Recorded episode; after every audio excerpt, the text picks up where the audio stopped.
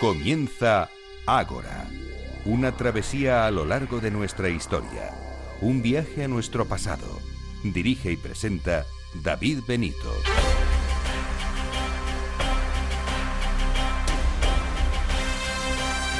Muy buenas noches y bienvenidos a Ágora, la cita de Capital Radio con la historia.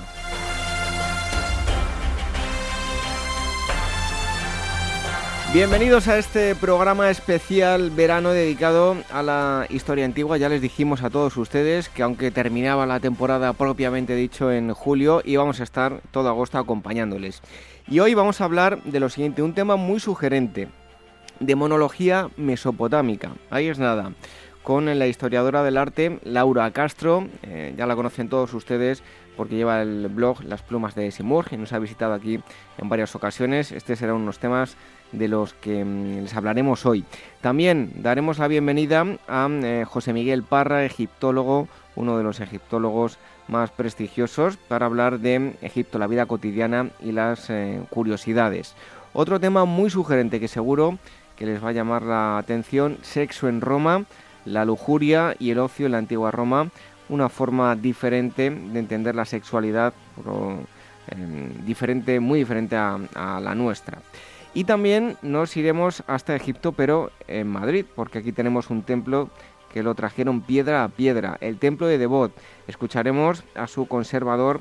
Este pasado 2016 volvió a abrir sus puertas tras la remodelación.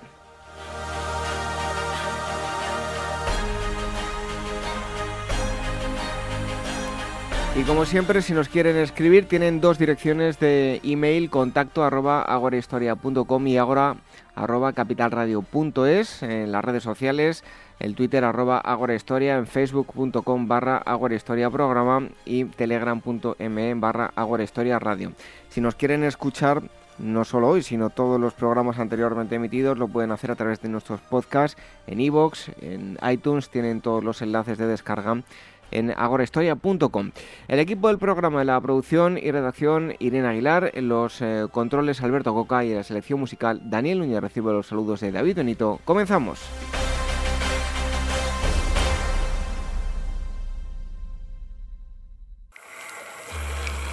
Historias de la prehistoria. Revive los grandes descubrimientos que nos han llevado a conocer quiénes somos y de dónde venimos Lucy, el hombre de Neandertal, el hobbit de Flores y otros muchos ancestros. Historias de la prehistoria, un libro de David Benito, editado por la Esfera de los Libros.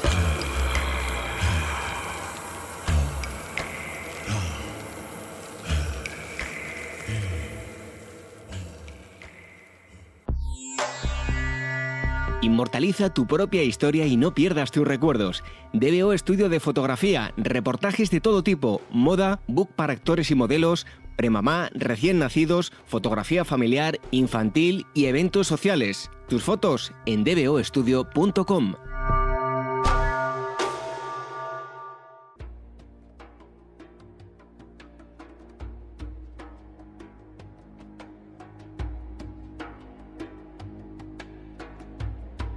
Ágora Historia, con David Benito en Capital Radio.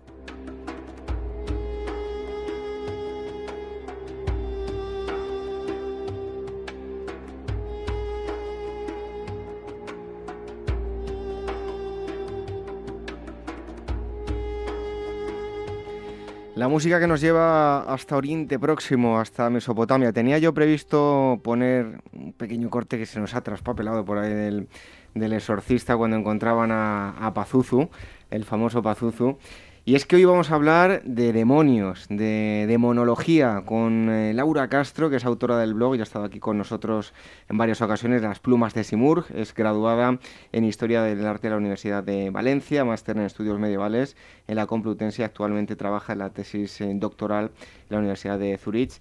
Laura, bienvenida un día más. Hola, buenas noches. Te tenía yo preparado ahí la, excavación del exorcista, un poquito los primeros acordes de Mike Oldfield del exorcista para hablar de demonios. Que se haya perdido, qué lástima. Pero bueno, eh, aquí lo que ha reinado es la cordura. Nos ha traído Laura una musiquilla porque hoy vamos a hablar de, demonios. Y lo primero de todo, como siempre hacemos, es... Eh, pues ubicar cronológicamente a, los oyentes, eh, ¿en qué momento nos encontramos? Pues eh, bueno, en concreto vamos a hablar de la demonología en Mesopotamia y como siempre que tratamos estos temas hay que advertir a los oyentes que es un periodo de tiempo que es amplísimo porque son miles de años y las cosas pues cambian, se modifican, los nombres y los significados no son los mismos siempre, es decir, que no se dé por sentado que esto eh, va a ser así constantemente, pero bueno, más o menos nos vamos a mover entre Sumer, entre el 3000 antes de la era común y de vamos a pasar a Akkad, Babilonia y Asiria, o sea, más o menos como hasta el 600, 500 antes de la era común. Y como digo, es importante tener en cuenta que entre todos estos diferentes imperios y estas diferentes culturas, pues hay muchos cambios. Bueno, y, entre otras cosas, ahí se fijaron todos los demás para luego copiarlos directamente. Exacto. Si hubiese copyright, vamos, si hubiesen hecho ricos en esta época. Bueno, em, ¿dónde vamos a encontrar eh, referencias a, los demonios, eh, documentos? Eh, ¿Dónde aparecen? Los demonios en Mesopotamia están muy relacionados con el mundo de la medicina, ¿no? Entonces los vamos a encontrar en los textos de tradición medicinal y apotropaica. Por ejemplo, en la tableta 27 de la serie Sagir hay una buena lista de detalles en base a los diagnósticos, es decir, los diagnósticos identifican a los demonios. También hay tablillas de adoración y de invocación en casos más tardíos, sobre todo en Asiria, que estas tablillas pueden ser de tipo privado, es decir, algo que tú tienes en tu casa, y también aparecen encantamientos, otras tablillas mágicas, y bueno, por supuesto, en los textos mitológicos, donde los grandes héroes se tienen que enfrentar a los grandes demonios, ¿no? La literatura es una fuente muy importante de conocimiento, creo que esto lo digo siempre que vengo. Y aparte, afortunadamente, hay mucha bibliografía sobre el tema, es un campo de estudio que cada vez interesa más y lo bueno es que esta bibliografía pues, es actual. Es decir, creo que mm, los primeros libros empezaron a publicarse probablemente en los años 80 con todo este movimiento de, esta otra manera de hacer historia, pero hay, hay estudios actuales muy muy buenos en demonología. Bueno, ¿y qué tenemos que hacer para identificar un demonio? ¿Hay algunos eh, ítems, algunas características que sean comunes eh, para estas criaturas? Lo principal de estos demonios es que tienen un carácter muy marcado de ambigüedad, aunque no todos. Por ejemplo, los demonios mayores son, entre comillas, malos y ya está, esos no tienen ninguna ambigüedad.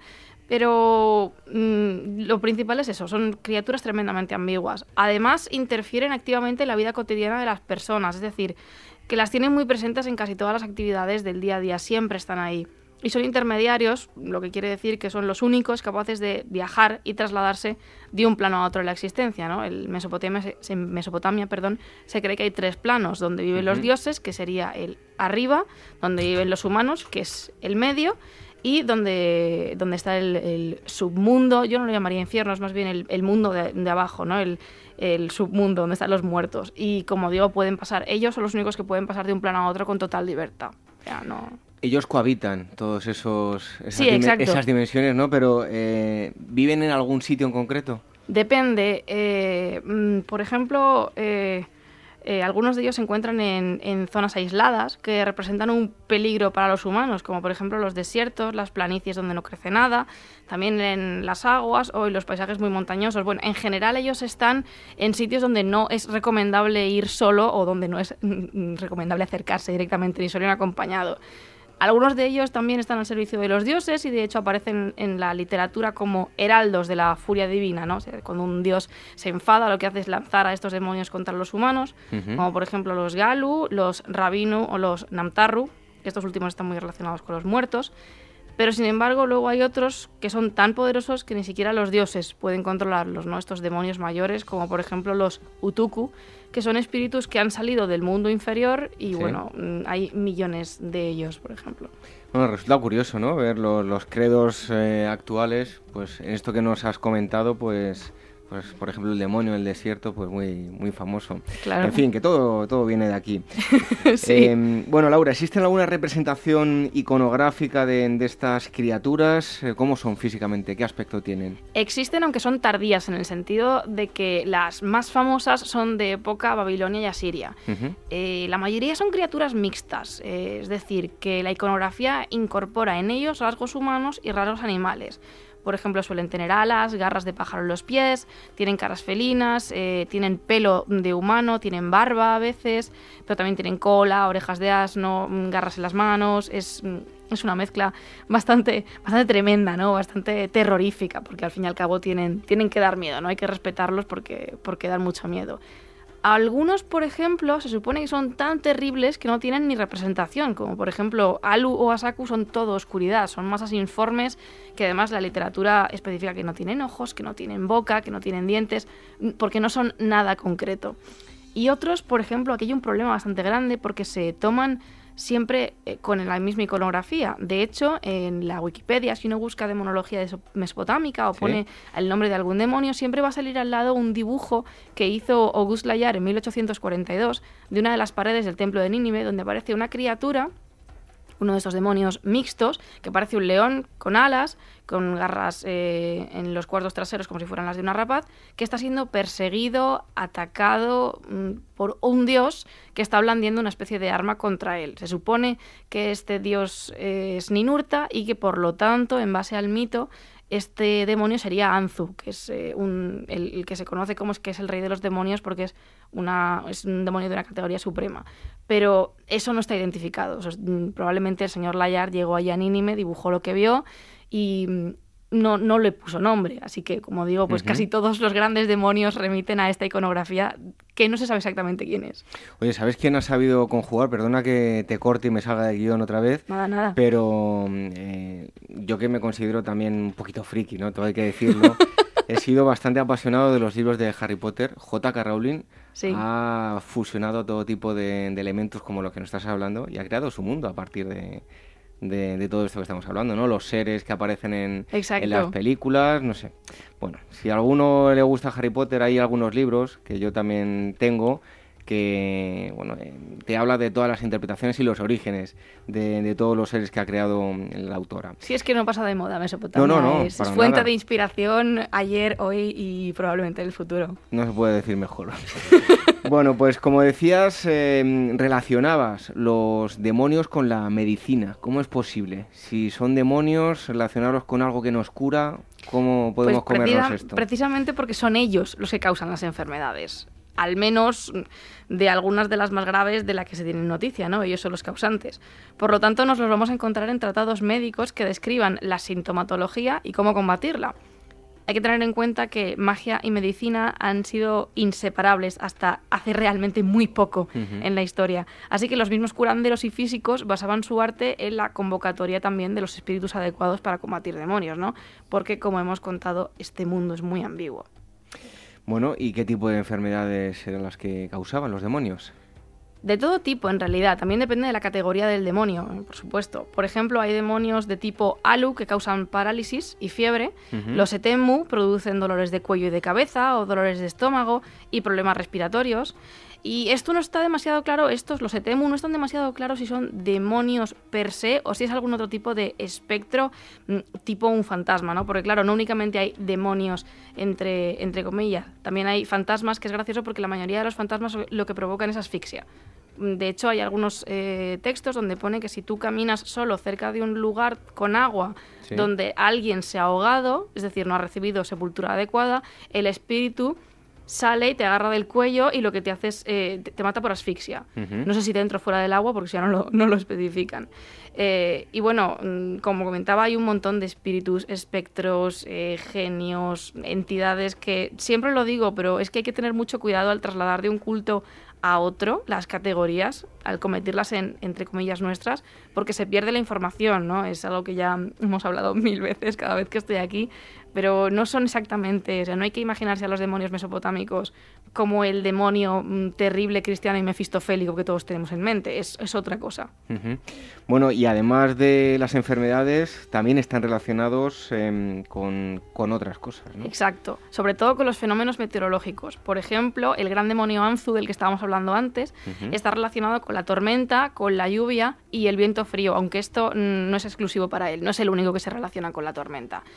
Mm, porque ni todos demonios, ni todos los demonios provocan enfermedades, ni todos provocan fiebres, ¿no? Cada uno se, se, diferencia del resto. Por ejemplo, Asaku, en lugar del viento frío, está relacionado con el viento ardiente. Entonces, como he dicho otra vez, es muy ambiguo todo, es muy, es muy dual. Bueno, eh, y se le rinde algún tipo de, culto a, los demonios porque, em, bueno, pues por lo que nos estás contando, tenían un papel destacado en el día a día de, Mesopotamia, ¿no? Sí, sobre todo en, épocas, entre comillas, tardías, como son Babilonia y Asiria, pero esto sería igual compartido en, en Sumeria y Akkad probablemente, porque no es algo que, desde mi punto de vista, surja de la nada. Se les rinde culto pero no es un culto al uso en el sentido de que no tienen grandes templos, no se les hacen ofrendas como a los grandes dioses, sino que es más bien un culto privado, ¿no? Es Em, el mundo mesopotámico está lleno de formulaciones, encantamientos, tablillas y objetos cotidianos como talismanes y amuletos para protegerte de los demonios, ¿no? que eso se ha encontrado en, muchas excavaciones. De hecho, en los museos europeos hay muchas cabecitas de Pazuzu, por ejemplo, que son iguales, que tienen una argollita pequeña en la parte de atrás que son para llevar colgando. Mal rollo, ¿no? Llevar un pazuzu colgando. Bueno, ahora veremos por qué lo llevaban. ahora veremos por qué lo llevaban. Yo en ese momento lo hubiese llevado también. ¿eh? bueno, eh, tú nos has traído tres ejemplos. Eh, háblanos del primero de ellos. El primero es Asaku, que es uno de los demonios más terribles, aunque en realidad los tres de los que vamos a hablar dan bastante miedo y son bastante poderosos. Yo no me, no, no me vengo con chiquitas, yo he venido con tres grandes demonios mayores.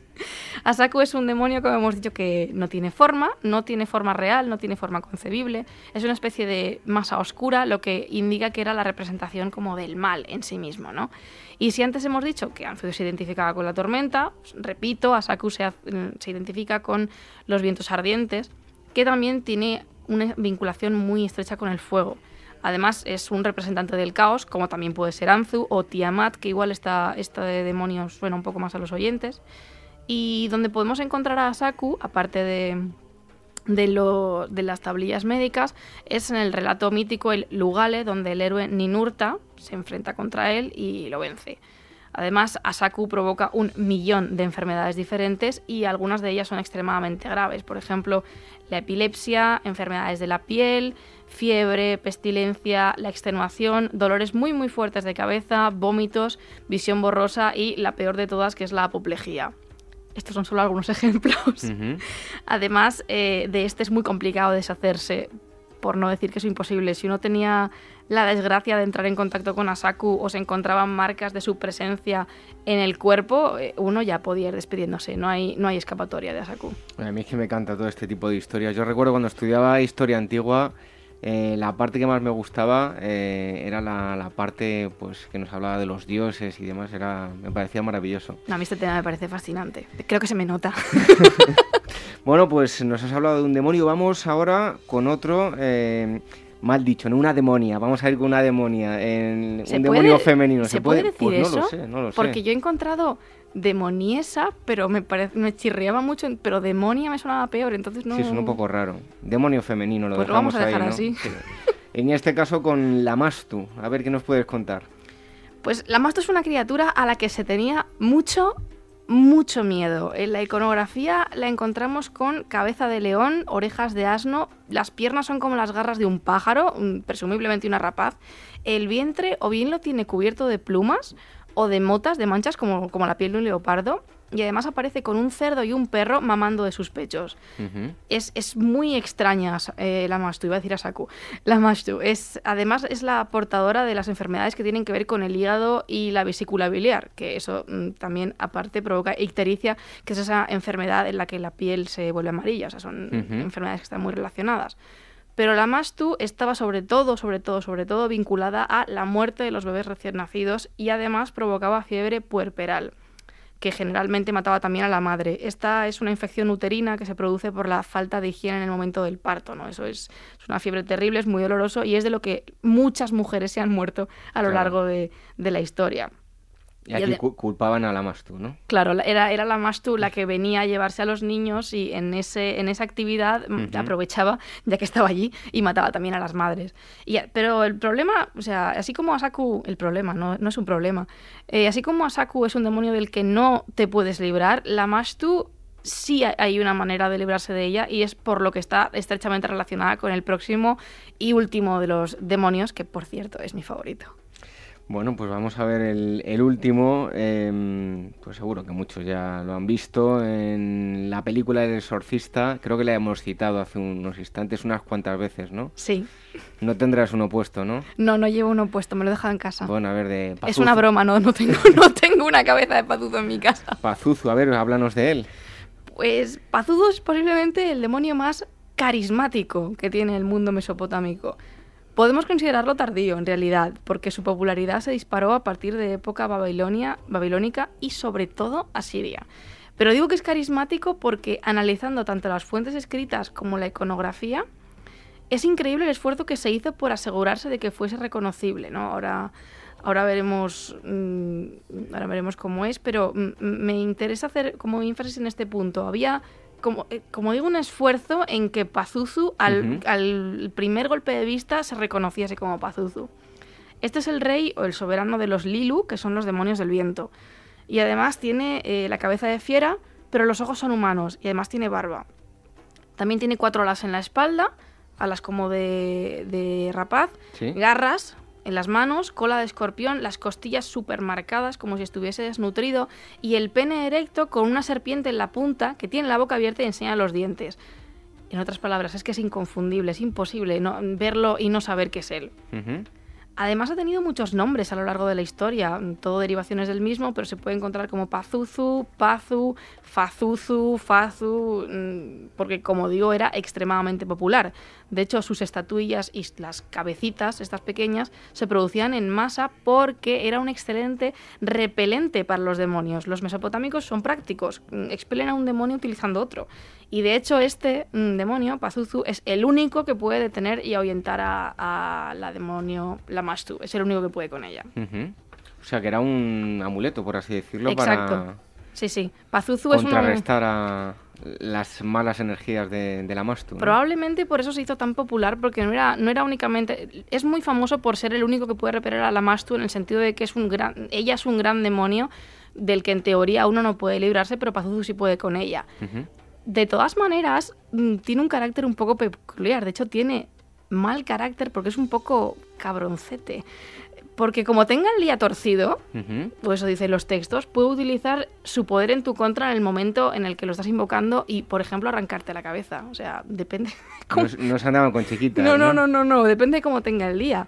Y además es, es gracioso porque es descrito como una criatura muy pequeña pero extremadamente poderosa, ¿no? Hay que invocarlo bien para que no se vuelva contra ti en el momento de la, de la invocación y además, ya más en la época más tardía, a Pazuzu se le representa con otros dos elementos que son dos como semidioses, entre comillas, que lo están cogiendo con unas cadenas por si acaso se le va la cabeza y decide ponerse agresivo. Así que sí, sí, es un buen repelente para demonios, pero depende de cómo tenga el día. La verdad es que tuvo buen ojo, ¿eh? el autor de la novela El Exorcista, eh, al escoger a, Pazuzu, porque bueno, cogió al, demonio adecuado. Pero y tan, y tan adecuado, lo que pasa es que, claro, el demonio, el, el Pazuzu de la película, yo no sé si los oyentes la habrán visto, pero da un poco de risa. Sí, hombre, yo creo que ¿quién no ha visto el la, la estatua no, el demonio cuando sale, da un poco, da un poco de risa. la estatua, de hecho, está basada en una que hay en el Louvre. Está, Esa está bien cuando se la encuentran ahí en la excavación, pero el, el otro demonio que sale, de hecho, si lo, si lo ponen en Google, en Pazuzu el exorcista, va a salir con sus ojos y sus dientes que parecen como de cartón, es, muy, es bastante gracioso. Bueno, pues eh, para concluir, eh, Laura, eh, ¿por qué aparecen tantos demonios en, en todo este culto? ¿Hay una explicación? ¿Qué te parece? Pues, bueno, realmente yo lo que voy a dar aquí es una opinión personal, ¿no? Yo no creo estar capacitada para, para teorizar sobre esto, pero lo que yo pienso es que es una manera de dar materialidad a los miedos y sentir que de alguna manera así se controlan, ¿no? Es decir, a lo que más se tiene miedo en Mesopotamia es a la enfermedad, se le tiene terror precisamente porque es temible, porque es muy difícil que alguien se, se reponga. Así que yo pienso que es por eso, es decir, tantos demonios para explicar, para que ellos mismos se explicasen el mundo y también para, para sentir que tenían algún tipo de control sobre, sobre las cosas que al fin y al cabo eran incontrolables. Y además es que yo creo que la demonología es una manera de conocer mejor a la sociedad en base a aquello a lo que se teme y cómo se defiende, ¿no? Me parece bastante mm, relevante que en lugar de inventarse un dios que repele demonios, lo que hagan es coger un demonio, para que eche a sus compañeros porque, bueno, supongo que al ser de la misma clase sabrá dialogar con ellos. No sé, a mí me, me parece un campo de estudio fascinante, no abandonado, afortunadamente, porque como he dicho, hay mucha gente que se dedica, se dedica a él. No tanta como la que se dedica a arquitectura, pero, pero bueno, y a nivel antropológico resulta curioso, ¿no? Cómo siempre el hombre ha buscado una explicación para todo aquello que se le escapaba de las manos, pues encontrar una explicación en lo sobrenatural. Siempre ha pasado lo mismo y seguirá pasando. No queda otra. No. bueno, Laura, em, antes de nada, recordamos eh, tu blog, Las Plumas de Simurg, donde van a encontrar también artículos sobre em, demonología en Mesopotamia y otras muchas cosas. Sobre todo en Mesopotamia, pero... Bueno, sí, eh, bueno, como siempre son Persia y Mesopotamia, las dos grandes áreas de conocimiento. Hay un artículo también muy interesante, eh, no recuerdo cómo se llamaba, hablaba em, de la sexualidad. Ah, sí, de la homosexualidad. Eh, mm. homosexual, no recuerdo, eh, pero bueno, aparecían unas fotos muy gráficas. Ah, no, esa es la de la de la pornografía exótica en el siglo XIX. Eso es. Que además ese, ese, artículo está colgado porque está se publicó hace poco en el número 4 de la revista Herejía y Belleza.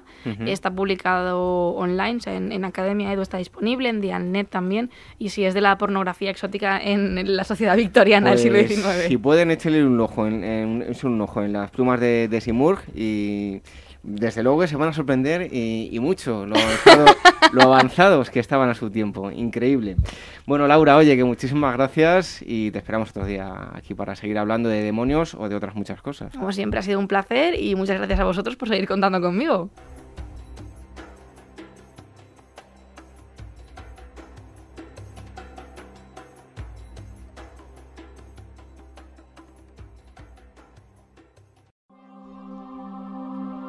Y al punto feo Apolo habló así entre las diosas. Tengo yo la cítara amiga y el curvado arco, y con mis oráculos revelaré a los hombres la verdadera voluntad de Zeus.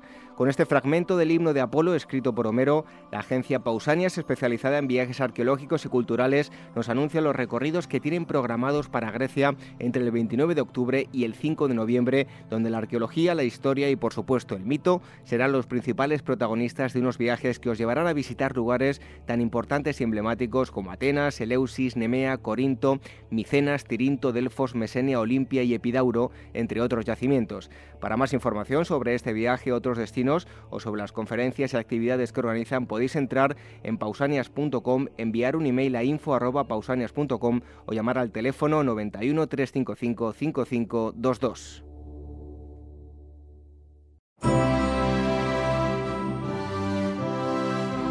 ¿Eres actor o modelo y necesitas un book profesional o simplemente quieres tener unas fotos de estudio? En DBO Estudio de Fotografía hacen tus sesiones a medida. Toda la información en dboestudio.com.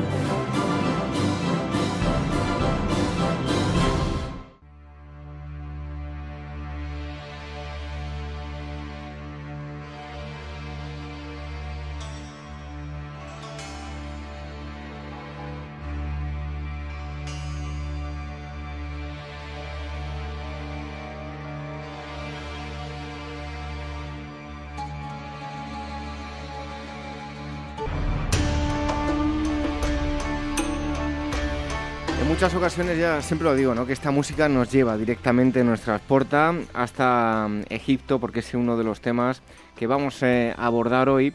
Yo tengo que decir que cuando estaba estudiando en la universidad, bueno, lo primero voy a saludar a nuestro invitado de hoy, que es José Miguel Parra. Él es em, doctor en Historia Antigua por la Universidad Complutense de Madrid, ya ha estado aquí con, nosotros, ha publicado eh, varios libros hace un año aproximadamente, creo que estuvo con, con nosotros y hoy viene a presentarnos esto no estaba en mi libro de historia de, Antiguo Egipto, eh, de Almuzara.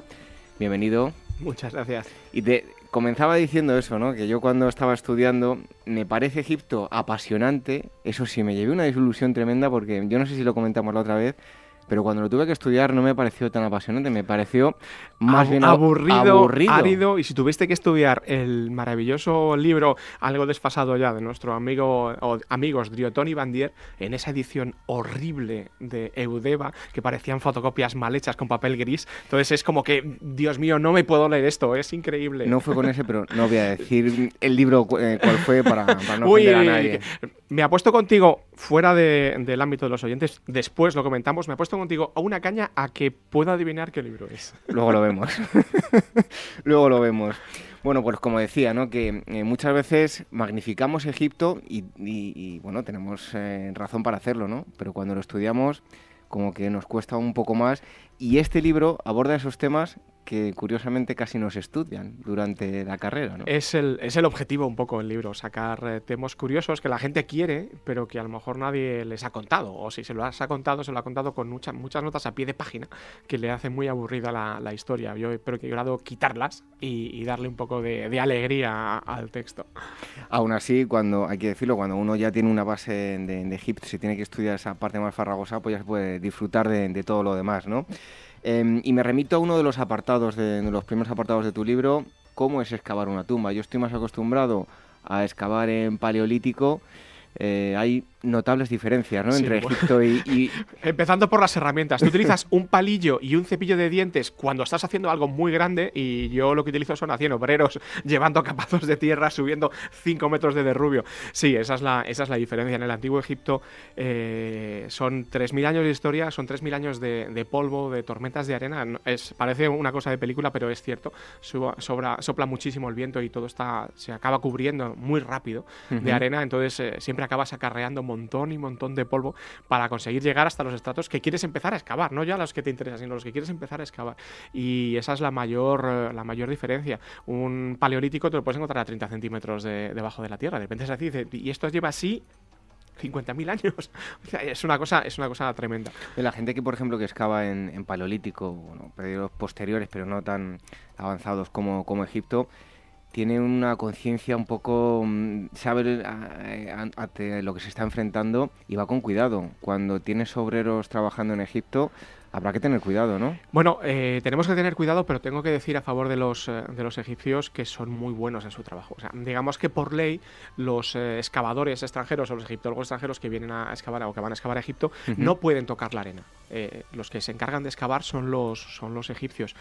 Y como lo hacen, toda su vida, lo hace muy bien. Yo les he visto excavar, ya te digo, en medio de una excavación que hay 100, 100 obreros, la mitad está picando, la otra mitad está llevando los capazos y, bueno, es una división en cuadrículas típica, cada uno. Hay, un, hay un egiptólogo que supervisa, que se encarga de mirarlo todo y está el señor que maneja el, el palaustrín, hace así, lo va quitando y de repente te para, hace así, y me yo lo he visto literalmente, se saca un trocito de pan de oro de 2 milímetros por un milímetro y dice, toma, y te lo dices tú, pero ¿cómo lo ha visto? O sea, hay polvo, hay ruido, hay señores chillando, hay... Bueno, en su momento había alrededor de la excavación un, poblado entero y hay niños chillando tu nombre pidiendo caramelo y él, y él lo ve. La verdad es que son muy, muy, muy buenos, muy buenos en su trabajo. De modo que sí, hay que supervisarlo. Ellos mismos lo hacen. Cuando encuentran algo eh, verdaderamente importante o, simplemente algo que se, puede, que se puede guardar, ellos cogen, lo guardan en su bolsa, llaman al, egiptólogo que está supervisando esa cuadrícula o varias, eh, saca su cuaderno de excavación, apunta cotas, no sé qué, no sé cuántos, y eso luego ya, como cuento en el, en el libro, llega a los chicos de materiales, en este caso Francisco Borrego, Curro y yo, y nos encargamos de meterlo en bolsas, de ponerles etiquetas, de decidir si eso de verdad merece la pena guardarse o simplemente es algo que se ha quedado y es un trozo de madera que ha caído del, poblado, ese tipo de cosas. Es un poco cómo va la excavación. Bueno, no lo he dicho, pero lo hablábamos fuera de micrófono y es que el libro puede abordarlo cualquiera, aunque no tenga conocimientos de, de Egipto, mm, puede adentrarse y tiene una lectura muy ágil, muy rápida y se va a enterar perfectamente de, todo. Así que no es una lectura fácil, es para, para todos los públicos. Em, no, no es una lectura difícil, que ya, ya me estoy liando.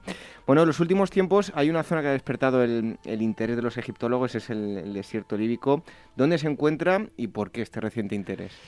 Bueno, el, reciente interés es porque cada vez hay, diría, menos cosas que excavar en el Valle del Nilo, pero, pero eso es mentira, porque todavía nos queda muchísimo por excavar en el Valle del Nilo. Lo que pasa es que se intenta un poco ampliar, salir un poco de, esa, de esa, zona central que es el Valle del Nilo y se va a los desiertos. Y cada vez que nos hemos metido en los desiertos, eh, nos hemos encontrado con que los egipcios estaban allí parece mentira, eh, pero llegaban. Entonces, si nos vamos al desierto occidental, que sería el, el líbico, pues allí hemos encontrado cosas tan curiosas como descubrir las rutas de caravanas que hacían, hombre, no lo voy a convertir como si fuera eh, la gran vía un fin de semana en Madrid, pero sí que estaban muy, muy transitadas, muy transitadas por los eh, habitantes del desierto, por egipcios que utilizaban para, la ruta de los, de los oasis para bajar hasta, hasta Nubia y, conseguir allí eh, los productos del África Y luego si nos vamos al otro lado, al otro desierto, esos dos desiertos que, bueno, sirven un poco como de cojín para separar el Valle del Nilo del resto del mundo, pues nos encontramos que está el, Mar Rojo. Y en el Mar Rojo estamos empezando a encontrar cosas maravillosas. Tan maravillosas como un papiro que se ha encontrado hace nada. Empezó la excavación en el 2008 y el papiro se encontró en el 2013. Que nos cuenta uno de los capataces de un equipo de trabajadores de la Gran Pirámide, nos cuenta cómo fue su día a día durante tres meses y nos va diciendo, pues cogía las piedras y las llevaba cogía otra piedra y la llevaba. Esto es para los descreídos que hablan de marcianos y cosas extrañas para construir las pirámides. Sí, sí, sí. Es, es, bueno, luego hablamos del Wadi el porque si no me, enrollo, porque es lo más divertido para mí del libro casi. Oye, ¿y ahí en el desierto hay ocupaciones? ¿Podemos distinguir, eh, distinguir ocupaciones de diferentes épocas? ¿O es algo en este caso tenemos la ventaja de que los egipcios mandaban a la gente, sí, a su hogar con sus, con sus burros y tal, pero siempre había alguien que sabía, varias personas que sabían leer escribir y tenían la costumbre de dejar escrito por todas partes eh, quiénes eran y cuál era su faraón. Afortunadamente, gracias a eso, eh, en el desierto las estratigrafías, en Egipto las estratigrafías son muy complicadas, eh, no, se pueden, no se pueden hacer con arena o casi, es imposible hacerlas con arena. Y, bueno, nos encontramos algo y de repente vemos, aquí estuvo Meganito, que era el jefe del capataz de no sé qué, no sé cuántos, en el año tal del faraón, no sé cómo. Entonces decimos, ya está, menos mal que les daba por escribir porque si no lo teníamos complicado. Y así hemos encontrado en el el desierto líbico, se encontró hace, hace ya 10 años, o quizá algo más, una inscripción que nos ha hecho alargar el reinado de, Keops en cuatro años. Con lo cual, todos los que habían hecho cálculos de las supuestas piedras de la pirámide medidas por el número de días que había estado reinando y que salía a tantas piedras por cada pocos segundos, pues ahora tenemos que hacer, porque yo también los hice en su momento, rehacer esos cálculos porque de repente tenemos cuatro años más de reinado y nos descabalan todas las, cronologías del antiguo Egipto. Por eso, eh, excavar en el desierto se está volviendo tan, tan interesante. Bueno, si es que la historia se va reescribiendo cada, prácticamente a, diario. En eso estamos, gracias a Dios. Bueno, a pesar de ser uno de los aspectos más llamativos, las momias, em, no contamos con ningún manual de, la época de, los faraones, ¿no? Efectivamente. Para los egipcios era algo tan evidente que no nos han dejado nada escrito. Lo más probable es que no nos haya llegado nada, porque los egipcios tenían la costumbre de escribirlo todo pero todo, todo, todo. Desde notas diciendo que, oye, ten cuidado que tu mujer te está poniendo los cuernos, como sabemos que hay un, un ostracón de Direl Medina que, que, lo cuenta, se lo dice una vecina que debía tener algún interés con respecto al, al susodicho, y, y, cosas como, bueno, el número de, de, mechas que se utilizaban y se quemaban para, para, excavar una de las tumbas del Valle de los Reyes, el número de, de cinceles de cobre utilizados y gastados que se habían recogido para refundir y sustituir por otros nuevos, y es muy probable, de hecho yo estoy convencido de que se escribió un un, manual de cómo se tenían que, hacer las momias, pero no nos ha llegado hasta, hasta nosotros. Nos ha llegado una cosa parecida, pero si no recuerdo mal es como del siglo I o siglo II antes de Cristo o después de Cristo, que es casi... Un escritor latino ya, Sí, es, casi, es casi romano o romano eh, directamente. Entonces, bueno, eh, no ha cambiado tanto la técnica, de hecho en la dinastía 21 o 22 es cuando la técnica de modificación es cuando se vuelve más perfecta en el antiguo Egipto, porque no solamente desecan el cuerpo, que eso ya lo sabían hacer, sino que además utilizan pequeñas incisiones en la, en la piel para meter dentro relleno, barro, paja o incluso alguna vez tela eh, y darle una forma más de cuerpo vivo a las, a las momias, ¿no? rellenar un poco o poner, por ejemplo, un tabique de la nariz que se quedaba muy, muy aplanada y ese señor pues tenía la nariz aguileña, le ponían un trocito de madera para que la nariz quedara, ese tipo de cosas, ¿no? Entonces, eh, eso seguramente, seguramente está recogido. Tenemos algún, algún listado de, de, las ceremonias que se iban haciendo según se iban momificando, pero no tengo ninguna que nos dice, haces la incisión en el lado izquierdo, a dos dedos debajo de la costilla, metes la mano, sacas, bueno, porque esto no sé si es un poco, un poco gore para contarlo ahora a estas horas, pero lo cierto es que esa, extracción de los órganos se hacía con los ojos cerrados. O sea, era una incisión de nada, 10 centímetros, 15 centímetros, se metía un la, señor la mano con un trocito de cuchillo de obsidiana o cuchillo de piedra, metía la mano y empezaba a cortar iba sacando, iba sacando. Así es como se hacía la momificación por dentro, antes de meterle sus, sus bolsitas con natrón y esas cosas para terminar de, secar el, cuerpo. Sí que es verdad que seguro que no nos ha llegado, como decías. Hace poco estuvimos hablando, bueno, hace poco ya, hace ya un año y pico, dos años, con un médico que nos hablaba, si no recuerdo mal, es el... Eh, no, no, recuerdo el nombre, un papiro de, medicina, hablaba... Sí, el papiro Evers, hay, hay eh, varios papiros, uno de ellos es el papiro Evers, que, que últimamente se está considerando que pueda ser un un papiro escrito, una copia de un papiro originalmente escrito en la, en la época de las pirámides. ¿Por qué? Porque es un papiro dedicado sobre todo, o casi, casi todos los, los apartados, pequeños capítulos, a, a fracturas. Eso es. Entonces, eso nos hace pensar que, bueno, cuando se construían pirámides y se arrastraban grandes piedras, la gente se acababa rompiendo los, los huesos, como hemos visto además al, excavar el cementerio de los trabajadores de, que no eran marcianos, ¿no? No, no, no, ah, es que desgraciadamente tenemos allí los huesos que nos dicen que estos señores allí estaban arrastrando piedras. Entonces, eh, como sabemos, gracias a esos, a esos huesos que tenían médicos, porque tenemos huesos rotos, pero luego soldados perfectamente alineados. Es decir, que luego ese señor pudo trabajar. Incluso tenemos una, un señor que le amputaron la pierna y después de amputarle la pierna consiguió vivir cerca de 20 años. Eso significaba que había un médico que se encargó de vigilarlo, de cuidarlo. Entonces, eh, eso ha llegado a la, conclusión de algunos de que el papiro Evers es precisamente de esa época y que fue en ese momento, cuando todo el mundo estaba recibiendo piedras y, en la cabeza, poco más o menos, cuando alguien decidió poner por escrito, por escrito eso. Luego tenemos eh, papiros eh, ginecológicos tenemos algunos donde se recopilan eh, todo tipo de, enfermedades. Eh, tenemos uno dedicado a las enfermedades del ano, por ejemplo, cosa curiosa. Y, bueno, pues los médicos egipcios hay que reconocer que tenían muy buena fama en el, en el mundo antiguo.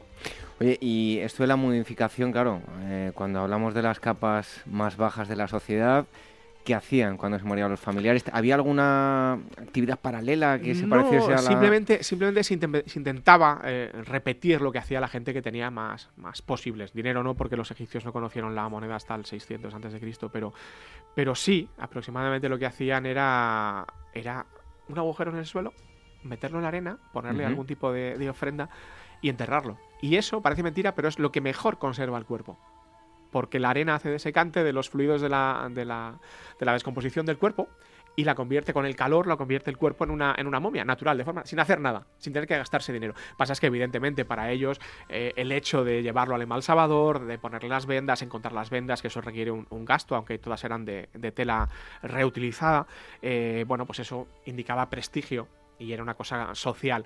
Pero desde el punto de vista de conservar el cuerpo, lo mejor que podían hacer es lo que hacían tirarlo tal cual, envuelto quizá en un sudario que hubiera encontrado o, algunas telas que hubieran reunido y meterlo en la arena. Y eso lo secaba, pero vamos, en nada de tiempo además. Bueno, estamos hablando con José Miguel Parres, autor del mm, libro editado por Almuzara. No es em, eso no estaba en mi libro de mm, historia del antiguo Egipto cómo eh, todo el mundo se puede llegar a pensar. Yo me acuerdo cuando estudiaba y la gente me lo preguntaba también, ¿has llegado ya a Tutankamón?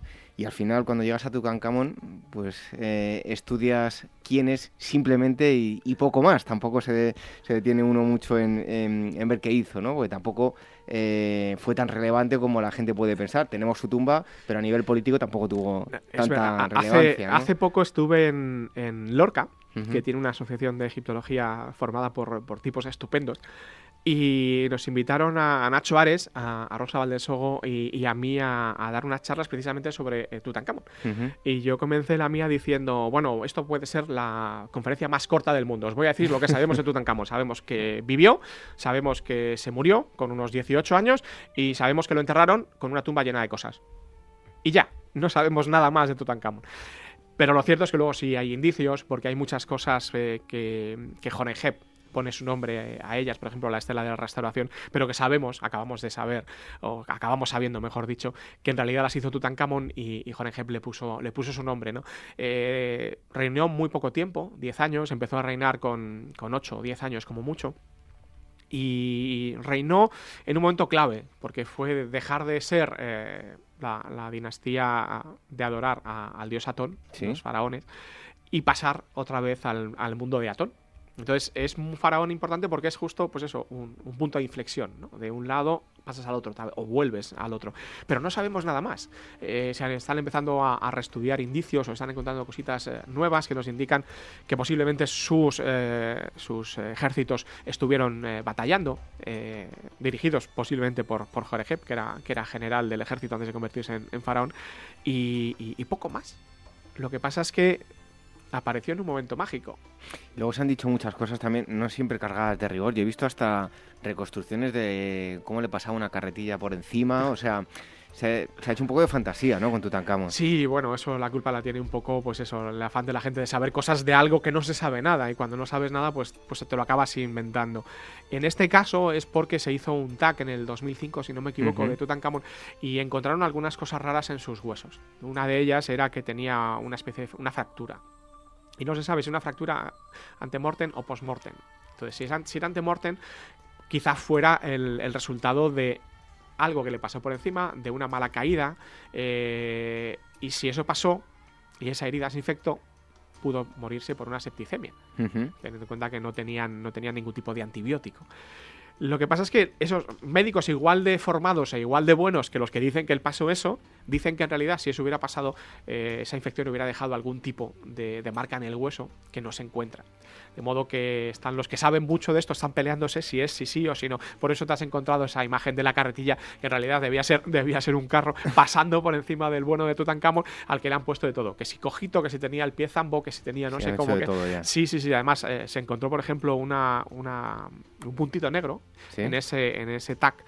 Y unos médicos dicen que puede ser una osteonecrosis, es decir, que se indica un tipo de enfermedad que puede y los mismos o otros que saben igual que o tanto como ellos dicen no no no no no eso en realidad pudo deberse a simplemente a una, una quemadura producida por eh, eh, los aceites y los ungüentos que los echa las resinas que le echaron al, cuerpo cuando lo estaban momificando ¿no? entonces si los que saben tanto de eso no se ponen de acuerdo entre ellos, los demás no podemos más que quedarnos de atrás mirando y bueno, ofrecer, como espero ofrecer en el libro, las dos versiones para que la gente tenga una opinión formada sobre ello.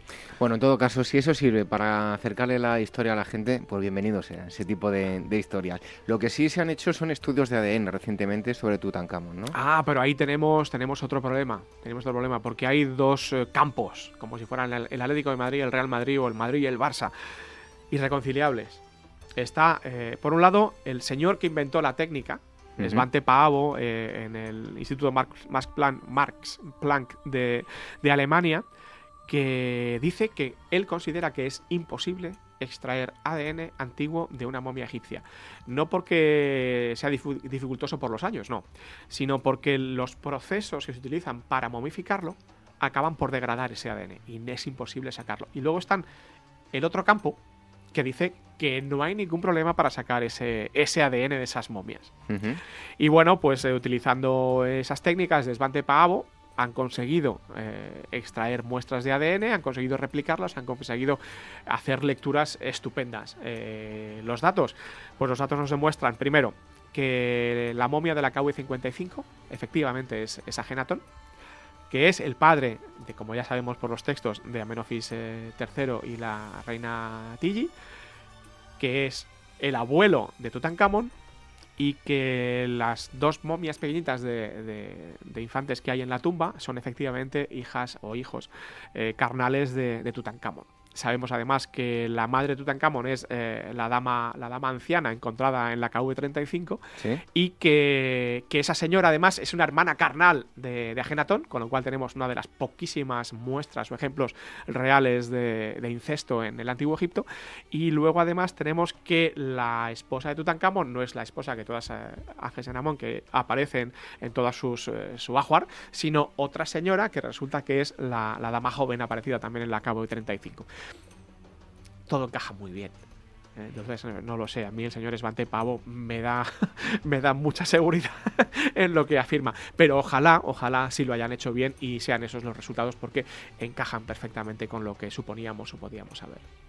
En otras ocasiones hemos hablado aquí de, la mujer en, Egipto. Eh, en varias ocasiones hemos tratado el tema y siempre nos decía lo mismo, ¿no? Preferían ser eh, las, eh, las, invitadas que hemos entrevistado, una mujer en, Egipto antes que en Grecia o en Roma vivía mucho mejor. Oye, ¿podemos buscar eh, una explicación de por qué tenían ese respeto o tenían esa situación privilegiada incluso con, si lo comparamos con épocas no tan lejanas. Hasta hace 40 años, 50 años. ¿Por qué en Egipto se le tenía tanto respeto a la mujer y por qué gozaban? Porque los egipcios consideraban que todo era una, era una dualidad. Entonces ellos tenían muy claro que para que el mundo funcionara, para que hubiera renacimiento, se necesitaban dos elementos, el masculino y el femenino. Y se me ocurre a mí que si quieres que haya un principio femenino, tiene que darle todas las facilidades a, las mujeres, que son las que lo representan biológicamente. Y, de ahí yo creo que viene un poco la, esa circunstancia. Y luego además, bueno, pues las mujeres son tan listas como nosotros o más, de modo que si las dejas en un puesto de poder te van a demostrar que, funcionan y funcionan bien. Y así tenemos ejemplos de, reinas que, bueno, llegaban a tener tanto, tanto poder, ¿no? Como, como los faraones. La, reina Tigi, que ya hemos hablado, que aparece mencionada en la, eh, correspondencia de Amarna, es decir, los reyes se intercambian mensajes y a la reina la consideran como una igual, como un, alguien que puede ponerse en contacto con el faraón y con la que, bueno, está haciendo política con él. Y, bueno, así, así tenemos muchos ejemplos, hasta Cleopatra VII. Bueno, otro de los temas espinosos es eh. Se ha dicho de todo, que si es homosexual. He escuchado yo eh, decir que es una drag queen, eh, bueno, un revolucionario religioso, en fin. Eh, que ha dado pie a muchísimas historias, ¿no? Bueno, lo de drag queen no es tan descabellado. En el principio, mm, teniendo en cuenta que una drag queen es un hombre vestido de mujer, que quiere mm, mostrar en sí mismo los rasgos de una mujer. Y eso es un poco lo que aparece en el arte amárnico. No porque le diera por vestirse de mujer, sino porque en el arte amárnico estaban representando en el faraón los dos sexos a la vez. Por eso tiene esas caderas tan anchas, por eso tiene ese, vientre un poco distendido, que es el típico vientre de una, de una mujer que acaba de, parir, ¿no? Y lo mismo le pasa a Nefertiti. Es curioso, tenemos un bosto que, que es maravillosa, súper guapa, es no sé qué, no sé cuánto, y cuando la ves de cuerpo entero, tiene las caderas anchas, tiene ese, vientre un poco distendido. Recordemos que esta señora tuvo como mínimo que sepamos seis hijas, de modo que, bueno, en esa época eso era duro. Y, bueno, en eso estamos, ¿no? Entonces, es un faraón que, que ha hecho tantas cosas, o que hizo cosas tan extrañas, que ha servido, como tú dices, de excusa para cualquier cosa que quieras pensar desde el momento en que apareció. Mm, pues te iba a contar yo una anécdota, porque yo cuando estuve en, Berlín fui a ver a, a, Nefertiti y fue, también yo no sé si lo conté en otra ocasión, pero fue entrar en la sala y echarme la mano a la máquina, pero sin siquiera levantarla del suelo y casi se me cae encima. Un, un gorila de seguridad que Casi me echan del museo, ¿eh? Por hacer una foto, pero se pueden hacer fotos. No, no se puede hacer fotos. Ah, no, ya no. No, no, no, no, oh, Dios mío. Para que las postales en la salida. Bueno, pero por lo menos tienen postales. bueno, pero eh, fue inexplicable. Casi se me, se me, echa encima, casi, de verdad que casi me, me echaron del, del museo. Em, y te preguntaba esto porque tienes em, aquí hay un, estudio en el que se han juntado ¿no? las, las dos figuras, Akenatón, Nefertiti. ¿De qué se trata este estudio? Bueno, eh, la imagen de Nefertiti es perfectamente perfecta es el busto de Nefertiti, es guapísima, es alucinante. Te quedas mirándola y te quedas obnubilado, como si ves a una estupenda mujer pasando por la calle. Pero nuestro amigo Rolf Kraus, que era el conservador del museo, de la parte egipcia del museo en, su momento, decidió comprobar una cosa. Dijo, esto tiene algo de sospechoso. Y los egipcios utilizaban un canon. Para ellos la figura humana estaba dividida en 18 cuadritos y con eso dibujaban eh, los hombros están en el cuadrito tal, eh, la cintura comienza en el cuadrito cual, los pies ocupan dos cuadritos o tres cuadritos, los hombros tres cuadritos, ese tipo de cosas. Entonces lo que hizo fue superponer en una imagen plana sin distorsiones del busto una cuadrícula de, cuadritos de un dedo. El dedo es la unidad de longitud más pequeña de los egipcios, equivale a un, a un centímetro y ocho milímetros aproximadamente. Y cuando la haces, la superpones, te das cuenta de que todos los rasgos de Nefertiti están encajados perfectamente dentro de esos cuadritos. ¿Qué es lo que significa esto? Que nos parece tan absolutamente guapa y perfecta porque es simétrica por completo. Es decir, es completamente falsa esa belleza. Evidentemente era la reina, era la esposa del faraón. Muy fea no debía de ser. Pero lo cierto es que su belleza es completamente irreal. Y además lo comprobamos cuando se coge eh, una de esas imágenes de las estatuas tan conocidas, súper deformadas de, de Akenatón, de la cara, y se, superpone, se superpone su perfil al perfil del busto de la reina. Y los dos son exactamente iguales hasta justo por debajo del labio. El faraón tiene más barbilla que la reina, pero por lo demás el perfil es exactamente igual. ¿Qué es lo que nos está diciendo esto? Que la imagen que tienen las dos, los dos reines o las imágenes del arte amárnico son eh, un hecho político. No hay deformidad por enfermedades, no le pasaba nada a ninguno de los dos, simplemente que este señor tan maravilloso y tan misterioso, como dicen algunos, que era Agenatón, pensó y llevó a cabo una idea un ideario político religioso que quiso llevar a la práctica. Y el mejor modo de representarlo era mediante la imagen, como hoy en día. En Egipto también había Photoshop, ¿no? Eh, efectivamente, en ese caso se, llamaba, en ese caso llamaba el, eh, escultor Tutmosis. bueno, también me gusta mucho el paralelismo que, se hace en el libro entre em, la Guerra Fría, Estados Unidos la Unión Soviética, Egipto y Hati, eh, bueno, dos conflictos muy paralelos, ¿no? Sí, además un poco en el mismo sitio, como están ahora. Es, pobrecito, el, corredor sirio-palestino es el punto de, de darse de bofetadas todo el mundo. Y lo cierto es que pasa, pasa. En ese momento en el Mediterráneo occidental había, había dos grandes potencias, estaba Egipto por un lado y, y Hati, los hititas por, por el otro, y, bueno, pues era, una lucha de poder exactamente igual que la que ha habido hasta, hasta hace relativamente poco y está empezando otra vez a, existir, ¿no? Y el punto de, fricción, pues eh, es exactamente el mismo, Siria, otra vez. O desde entonces, en este caso era la ciudad de Kadesh, que siempre había estado de en el, terreno controlado por los egipcios, que pasó eh, al territorio controlado por los hititas, que Ramsés se fue para allá a recuperarla, que como era un jovenzuelo de 20 años y el, rey hitita le sacaba unos cuantos años de experiencia y, y de política, estuvo a punto de perder la batalla, al final quedó en tablas, pero lo cierto es que cuando se retiraron los ejércitos egipcios, Kadesh seguía del lado de, los hititas. Y, bueno, la historia es divertida, hay unos espías, hay contraespionaje por otro lado, en fin, es divertido leerlo. Bueno, una cosa que ya lo anunciábamos antes, las pirámides. Yo además tengo que decir que hace, además se lo consulté al propio autor, le regalé un, libro a, mi primo de cómo, porque él quería saber cómo se construían las pirámides. Y yo le, regalé un libro de, nuestro invitado, de José Miguel Parra, Em, yo no sé por qué eh, sigue diciendo la gente que es que es imposible hacer una pirámide con la tecnología que tenemos hoy en día. Es imposible hacer lo que hacían los egipcios. O sea, subestimamos al ser humano muchas veces. Sí, sí, sí. No sé por qué la gente piensa que la gente, la, gente del mundo antiguo eran idiotas, cuando no, eran igual de inteligentes que nosotros. Hay tanto porcentaje de gente con un 180 de cociente intelectual en el mundo antiguo como puede haberlo hoy.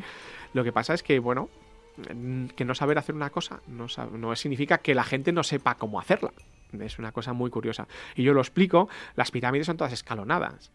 No, la imagen que nosotros tenemos para construir un edificio es cogemos la piedra en el nivel cero, cogemos una grúa y levantamos 200 toneladas a nivel 150 metros de altura. No, así no se hacían las cosas. La Gran Pirámide, por ejemplo, los escalones tienen una media de 69 centímetros de altura. Entonces, lo que se hacía era subir las piedras escalonadamente. Además, estamos descubriendo ahora que, en medio de la pirámide hay un mojón de roca que se deja sin excavar de la misma eh, llanura donde está, de la misma maseta. Y por ejemplo, para que te hagas una idea, en la pirámide de Yedefre, que está completamente destruida, no queda más que ese mojón de, de roca, ese mojón de roca equivale al 40% del volumen construido de la pirámide. Es una barbaridad. ¿Por qué? Porque en una pirámide en el tercio inferior está el 80% del volumen. De modo que si con una rampa normal y corriente que sabemos que, utilizamos, lo sabemos porque las hemos encontrado, incluso, incluso en Giza, eh, consigas alcanzar una, altura de 20 metros, por ejemplo, que es razonable conseguir, eh, pues de repente tienes más de la mitad, mucho más de la mitad construido de la pirámide. Y a partir de ahí no tienes más que subir poco a poco. Esto lo vemos en la pirámide de, Keops, que, está dentro, pues lo vemos cuando, cuando pasan los, corredores, eh, se puede ver el cambio de roca, pero también se ve, por ejemplo, en la pirámide de Kefren, si la gente se va, a, los que vayan a ir ahora a Egipto, que está, que está otra vez cogiendo algo de auge, esperemos, si se ponen en la orilla, en la esquina, la orilla, en la esquina eh, suroccidental de la pirámide de Kefren, y se fijan las tres o cuatro primeras hiladas, van a ver una cosa muy curiosa. No está formada por sillares de piedra. Está formada por piedra tallada de la roca, de la propia meseta. Y eso se ve. De modo que tenemos ahí otro montón de volumen de piedra que no está construido, que no es necesario construir. Los egipcios les gustaba construir, pero tampoco eran tontos. En la quinta dinastía, por ejemplo, los bloques, las piedras de las pirámides son casi, casi cascotes. Lo que pasa es que después, la última capa, la construían perfectamente de caliza de, de tura, perfectamente alineada, y cuando terminaban, era lo más maravilloso de ver. Pero por dentro era un poco chapucilla. Bueno, pero terrícola, terrícola, ¿no? Efectivamente, del todo. A ver si queda ya de una vez por todas claro. no, tendré que repetirlo más veces. Aún no así seguirán saliendo documentales mm. Mm, que hacen Sí, sí, sí. en, algún, canal de televisión que tiene un nombre muy raro porque nadie sabe por qué se llama eso y sale, eso. Sale con, los pelos así un poco alogados y salen diciendo estas cosas de, los extraterrestres. Pero bueno, oye, que vais a encontrar muchísimos más temas. Hemos tocado solo unos pocos. El número pi, la sección áurea, eh, la cuestión del sexo en, el antiguo Egipto, que eran bastante más recatados que los, romanos, y griegos. Sí, sí, sí, por lo menos a la hora de representarlo. Bueno, vais a encontrar muchísimos otros temas en este libro que repito que va a ser eh, muy ameno y muy fácil de leer. Eso no estaba en mi libro de historia del Antiguo Egipto, el autor José Miguel Parra y la editorial es Almuzara. Muchísimas gracias por haber estado aquí con nosotros y haber comentado estas cosas curiosas del Antiguo Egipto. Un placer, como siempre. Un abrazo.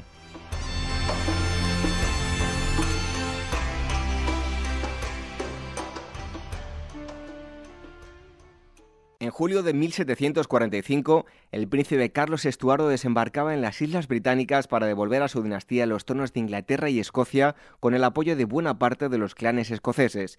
Este mes revive con despertaferro moderno la rebelión jacobita, la lucha entre los Estuardo y la Casa de Hanover y la masacre de guerreros Highlanders en la decisiva batalla de Culloden. A la venta en librerías, kioscos, tiendas especializadas y despertaferro-ediciones.com. La llegada al mundo de un hijo o hija es algo único e irrepetible. Inmortaliza sus primeros días con fotografías y una estética muy cuidada. En DBO Estudio de Fotografía os harán un reportaje inolvidable, un tesoro para los padres y para los hijos. Toda la información en dboestudio.com.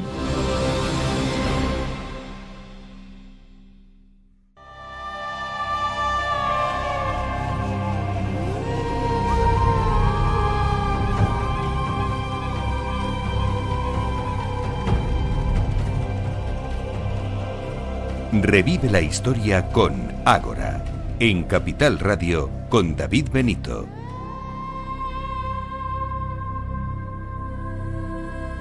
En estos próximos minutos vamos a unir dos eh, asuntos que ya les digo que llaman mucho la atención, eh, no solo a los amantes de la historia, sino al público en general. Roma, por supuesto, siempre es uno de los grandes temas, uno de esos temas que, tanto le gustan a todos ustedes y el sexo es algo que le llama muchísimo la atención y si lo trasladamos a la antigüedad, pues em, mucho más. Hay una exposición em, que pueden ustedes ver eh, hasta el 30 de abril, así que tienen poquitos días. Es en el Museo de Valencia y trata sobre el sexo en Roma. Y tenemos con nosotros a Esther Gurri, ella es comisaria de la exposición y conservadora del Museo de, Badalona. Eh, para hablarnos de, ello. Eh, Esther, muchísimas gracias por estar aquí con nosotros en, en Historia. Gracias a vosotros.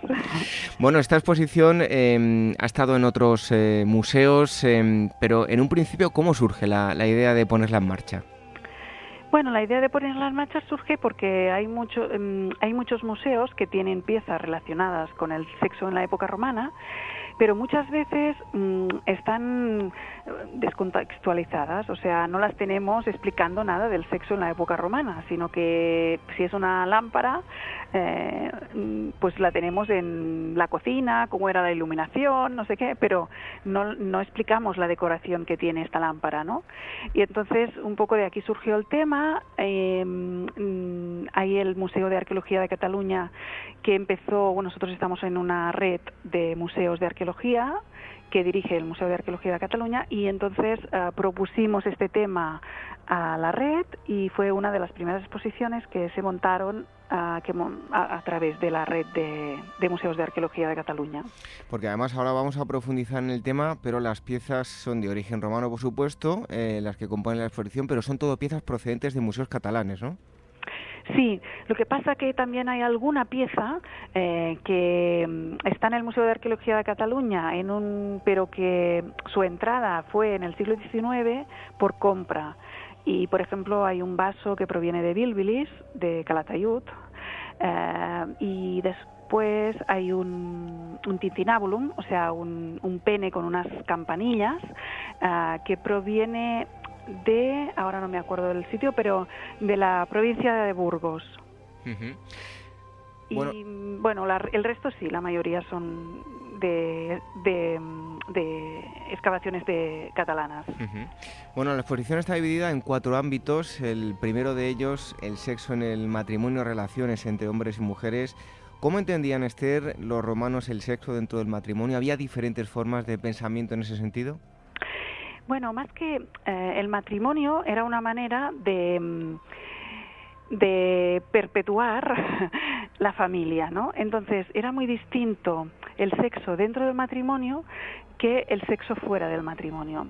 La verdad es que la sociedad romana es una sociedad muy ah, muy piramidal. O sea, una cosa son los ciudadanos libres, los patricios, eh, y después, que, son minoría en la pirámide social, después tendremos, tendremos otra clase social que serán los libertos y otra clase social que serán los esclavos. Entonces, no, viven de la, no se vive de la misma forma el sexo siendo mujer, siendo hombre, y aparte, depende de tu clase social, vivirás el sexo de una, de una manera y aparte el hombre es el que manda en el sexo, igual que el hombre manda, es una sociedad patriarcal y por tanto el hombre manda en la economía, en, la judicatura, eh, en, los temas militares, pero también en el sexo. Entonces el hombre es el pater familias que decidirá eh, con quién casa su hija, eh, y muchas veces, como que estamos hablando de clases sociales altas, se casa las hijas ah, con, vistas a, a consolidar el imperio económico comercial de esta familia. Por lo tanto, las, las chicas, las niñas, porque ya las apalabraban eh, con siete años y se podían casar con catorce años, estas, estas chicas, eh, su sexo venía dictado por la orden de su padre. Entonces era un sexo que, bueno, seguramente no era estaba solo dirigido a que la, la, mujer tenía que tener hijos, cuidar de la casa y educar a los hijos. Este, este, era, el, este era el rol de la mujer ah, eh, de clase alta, ¿vale? La domina. No así, eh, pero en cambio el hombre podía tener relaciones con quien quisiera. Mm, fuera del matrimonio, ya sea con una esclava o con una liberta o con una prostituta. No estaba mal vista la prostitución, ¿vale?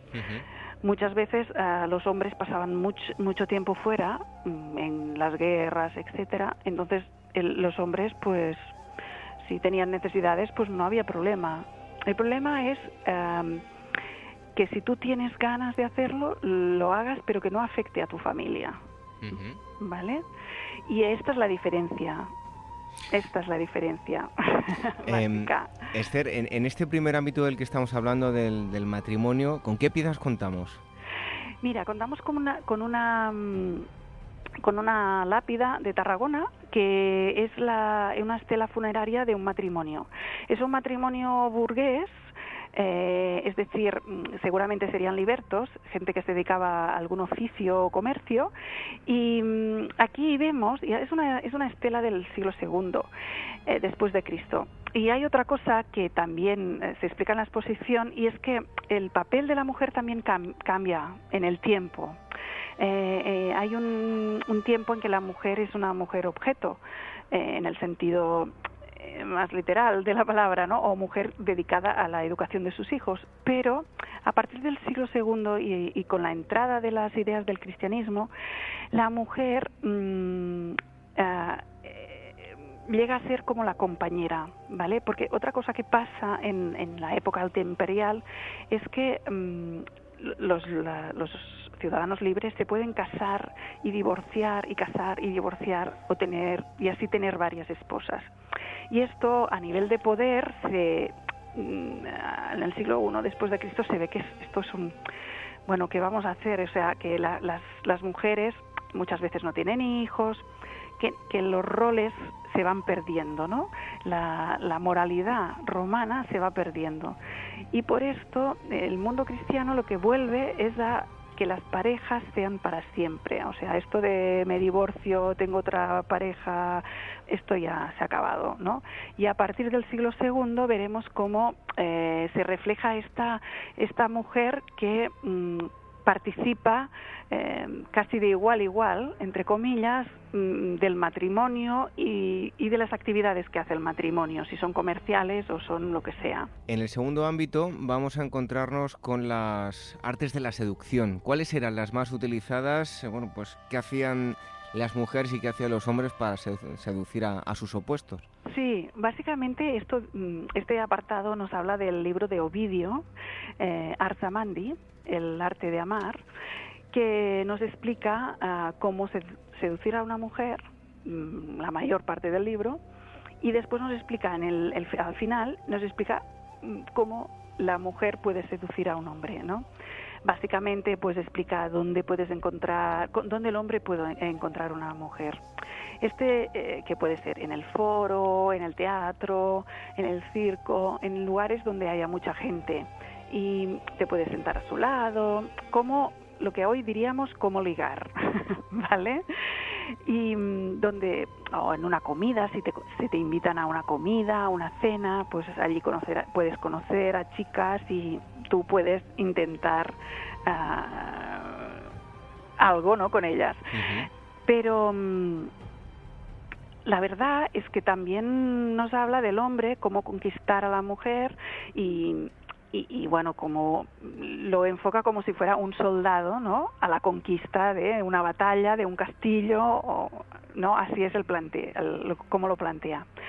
Pero esta obra, que realmente en su momento, mm, Ovidio era muy amigo de Augusto y Augusto lo desterró, porque pensó que esta obra no nos estaba hablando de, de del arte de amar a tu mujer, ¿no? a tu mujer cónyuge, sino que nos, está hablando del arte de amar, sea tu mujer o no sea tu mujer.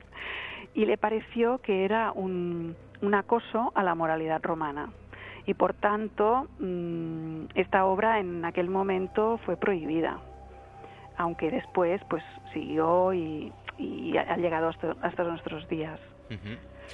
¿Qué presencia tenía el elemento fálico dentro de la cultura romana? Era muy habitual. Hay una cosa que a mí me llama la, eh, atención, bueno, en las esculturas, eh, a diferencia de lo que tradicionalmente eh, siempre se, ha dicho, ¿no?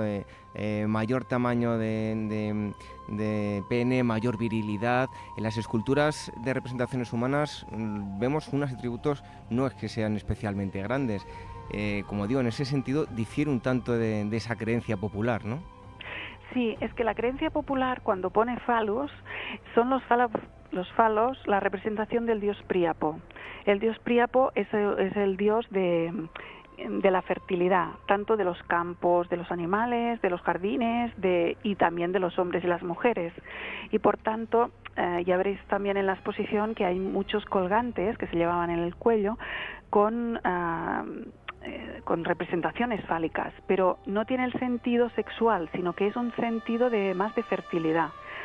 Claro que también fertilidad para tu familia, para tener muchos hijos, pero mm, no tiene nada que ver. O cuando vemos algunas esculturas, representaciones de este, de este dios, em, más que nada, eh, como tiene el pene tan grande, más que nada es lo que llamaban los romanos el fastinus, o sea, una cosa que más, más bien te, te espantaba, ¿vale? Espantaba a los malos espíritus que pudieran venir a, dañar pues tu fertilidad, eh, bueno, tu bienestar en general.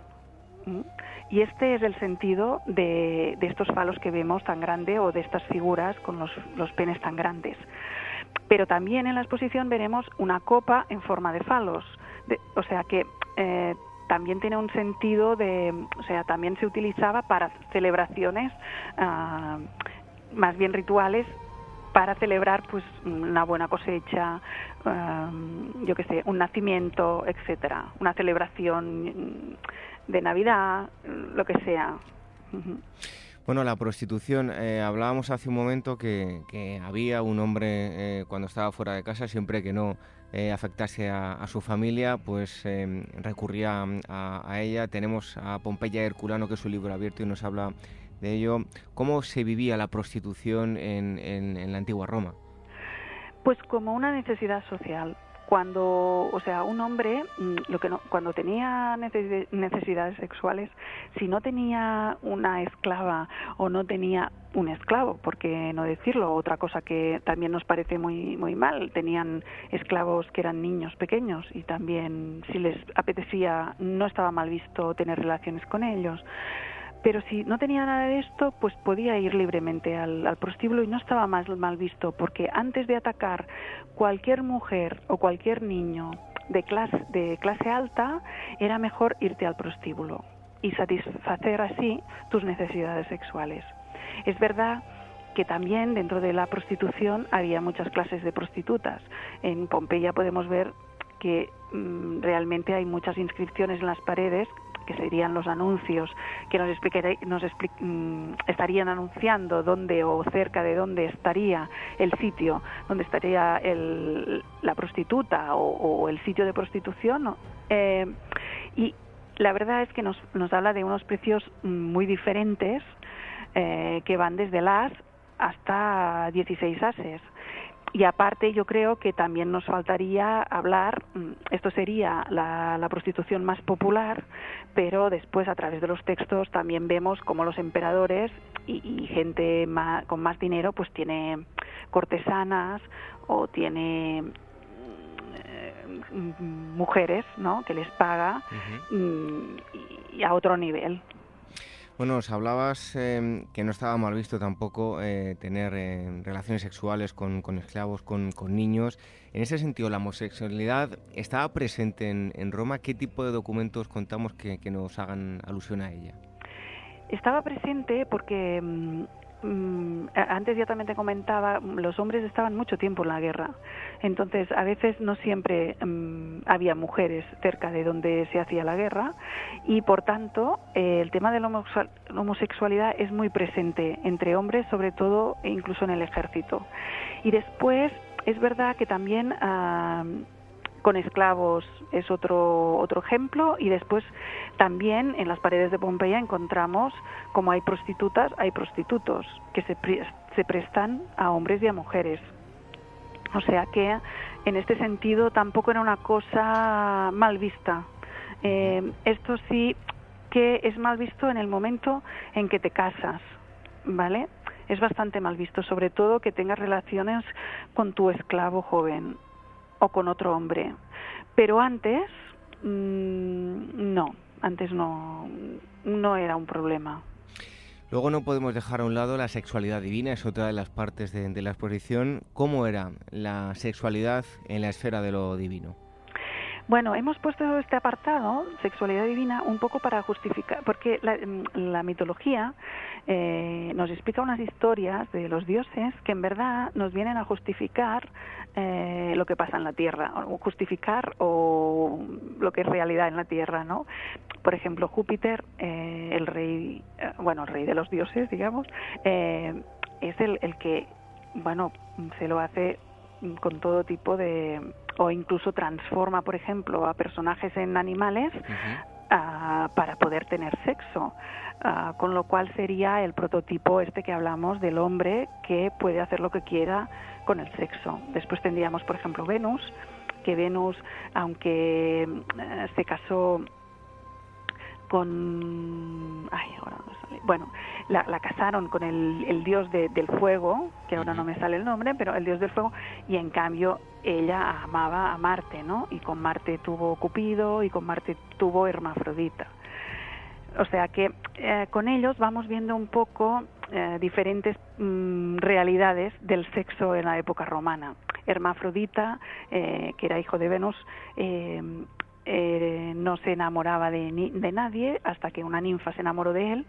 Él no quería, no quería, pero al final la ninfa pidió a los dioses que eh, se pudiera unir a él y efectivamente eh, los dioses le concedieron esta, esta posibilidad uniendo en un solo cuerpo hombre y mujer. Por esto hermafrodita es mitad mujer, mitad hombre, que nos estaría hablando de la homosexualidad humana y así podríamos ir viendo pues varias situaciones que nos explican estas situaciones que, que hay en la vida real, ¿no? Y que ya las vemos y en parte mm, en aquel momento justificaban algunas realidades de, las, de los humanos ante el sexo. Esther, cabe destacar también algunas de las piezas que tenéis allí, como las conocidas como eh, cuatro Venus catalanas, ¿no? Sí, sí, sí, sí. Eh, la verdad es que más que cuatro, son tres, eh, eh, hay, cuatro eh, de Venus, pero son las tres que son del tipo que se llama de nido, ¿vale? Que es, esta Venus absolutamente desnuda, no es una Venus púnica, y que realmente pues una proviene de Tárraco, la otra de Ampurias y la otra de Bétulo, de Badalona, que son las, las tres Venus, bueno, como la tríada, ¿no? De, de, estas ciudades bastante importantes también en la época romana en Cataluña. Sí. y la verdad es que son tienen una, una factura muy bonita y, y, también esto, ¿no? que son las, las más impúdicas, por decirlo de alguna manera. Ninguna de ellas conserva ni la cabeza ni, ni los pies, pero la verdad es que, que son muy bellas. Mm. Bueno, luego tenéis también una colección de lámparas de, lucernas. Eh, ¿Eran estos unos objetos especialmente susceptibles de tener una decoración erótica o en general eh, era más habitual de lo que nos podemos imaginar y en, el, en el día a día, en todos los artilugios, objetos que había en las casas, había bastantes cosas con decoración erótica? Bueno, yo creo que las había con naturalidad, pero no sé si muchas o pocas, pero la verdad es que por la cantidad que se encuentran debían ser. Pero claro, sí, eh, vemos también, por ejemplo, en las casas romanas, bueno, básicamente en Pompeya y Hércula, porque el resto no se han conservado, ah, vemos muchas pinturas en las paredes eh, con escenas eróticas. Claro, si tú si tu economía no te permite un pagarte un pintor que te haga la, esta escena en, la, en tu comedor o en tu cubículum, en tu habitación, pues claro, ¿qué haces? Pues compras una lámpara con una escena, porque también eh, el público que vaya podrá ver que las, las pinturas que verá en la exposición, que son reproducciones de las pinturas de Pompeyo y Herculano, si mira en las lámparas son como pequeñas son las pinturas pero en miniatura, porque las, las, las posiciones, como están, la composición, digamos, de la escena se parece mucho a las que vemos en las pinturas. O sea que era una, una iconografía un poco eh, estática y seguramente muy repetitiva. Lo que pasa que viéndola mm, sin saber nada, te parece que es que tenían allí el Kama Sutra, ¿sabes? Porque realmente hay muchas variedades de, de posiciones pero bueno, mm, no es el Kama Sutra. Pero bueno, es, es eh, sorprende que tú puedas, puedas tener en tu habitación pues una pintura con una escena erótica. Sí, eh, te iba a comentar, eh, si hablamos de la literatura, contamos con textos, ¿los autores latinos tocaban mucho el tema erótico y el sexual en sus obras? Bueno, hay dos tipos de texto. Uno que serían más tipo leyes, por decirlo, el digest, ¿vale? Que es un, un convenio de leyes, en el cual básicamente no es que se hable de sexo, sino que se habla de las prohibiciones, lo que se puede hacer y lo que no se puede hacer, ¿vale? Eh, por ejemplo, esto, una palabra muy que, que, sale mucho es el stuprum, que es lo que antes te hablaba de que tú antes de atacar sexualmente a una mujer, niño de tu misma propia clase social, vete al prostíbulo, ¿no? Y el stuprum, o sea, este acoso sexual debía ser bastante evidente porque hay muchas leyes que nos hablan de esto, ¿no? Y después hay otra cosa que es la literatura, que es Ovidio, uh, etcétera, uh, que entonces lo que nos hablan es de amores, amores eh, permitidos y amores no permitidos. Y, y, nos dan a ver relaciones que una cosa es la moral romana, o sea, lo que tú haces eh, o aparentas fuera de tu casa y otra cosa es lo que tú haces dentro de tu casa, ¿no? O por ejemplo Marcial, ¿no? Que Marcial nos cuenta también, eh, ahí tiene un poema que está en la exposición, ¿no? Y nos dice, bueno mujer, yo a mí ya me gusta que tú vayas por la calle recatada, eh, como una domina romana, tal y cual, pero cuando entras en casa y llega la noche, yo te quiero sexualmente activa como una prostituta, ¿no? No lo dice así, ¿eh? yo lo explico para que se entienda, ¿no? O sea que realmente ves también esta doble moral, ¿no? Que una cosa es la moral pública y la otra es la moral personal, privada, eh, lo que pasa en, casa, ¿no? Y después también, eh, referente a las leyes, también nos hablan mucho del tema del adulterio, ¿vale? Que si la mujer es sorprendida en adulterio, eh, pues se la puede matar, cosa que también dicen los mismos autores romanos que seguramente no hacían mucho. Pero, porque claro, a nadie le gustaba que se hiciera público que le habían echado cuernos, ¿no? Pero la verdad es que mm, si se pillaba, a, si un hombre se le pillaba haciendo adulterio con una mujer, lo que se hacía, el, el marido de esta mujer también lo que podía hacer es castigar al hombre el, al, adúltero y lo que hacía es, eh, para que lo viera todo el mundo, se le cortaban o las orejas o la nariz, para que así ah, era uno de los posibles castigos eh, para que así todo el mundo supiera que era adúltero.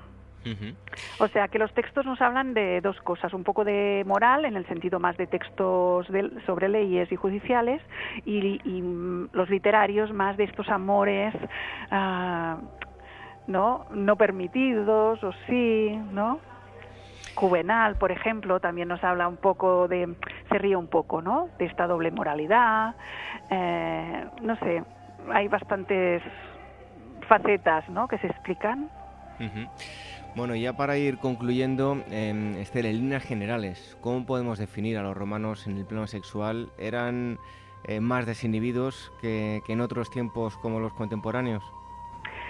Bueno, eran más desinhibidos, sobre todo al siglo, hasta que no llega el siglo, el siglo segundo, que entran estas ideas que después mm, acabarán en el mundo, en el cristianismo.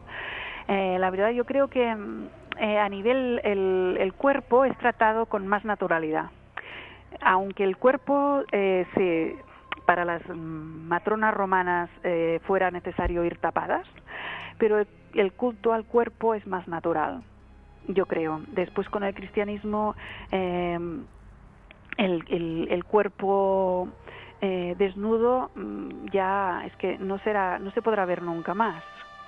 Y en cambio hasta siglo II, incluso siglo III, eh, seguro que los romanos tenían estatuas con con mujeres y hombres y dioses desnudos. Eh, después esto no, no es así. Y yo creo que nosotros aún llevamos este peso de, la religión judeocristiana que, mm, que no deja ver el cuerpo. Está mal visto, ¿no? Y aún tenemos bastante pero de esto. Pero bueno, poco a poco yo creo que volvemos a, a querer una naturalidad, ¿no? Bueno, pues si ustedes quieren visitar esta exposición, recuerden que tienen muy poquitos días, porque mm, comenzó el 26 de enero, exposición en el Museo de, Valencia, va a estar hasta el 30 de, abril. La exposición se llama El sexo en eh, época romana y hemos estado hablando con Esther Enguri, que es comisaria de la exposición, también conservadora del Museo de Badalona. Em, no sé, Esther, si aquí acaba la exposición ya o va a ir a otro sitio. Sí, va a ir a cerca de Gerona, ahora se va, en Palafrugell, un pueblo muy cerca de Gerona. Sí, sí, no tiene fin esta exposición, me parece. Bueno, ya decía yo que llama mucho la atención Roma y sexo. Estamos juntando pues un auténtico cóctel molotov, ¿no? Sí, sí, la verdad es que sí, que tiene muy buena acogida allí donde va y bueno, que estamos encantados de, itinerarla y, y, que bueno, que la gente pues ah, disfrute de ella, la verdad. Pues Esther, muchísimas gracias por haber estado aquí con, con nosotros en Agora Historia y hasta pronto. Un fuerte abrazo. Igualmente, gracias a vosotros. Hasta otra.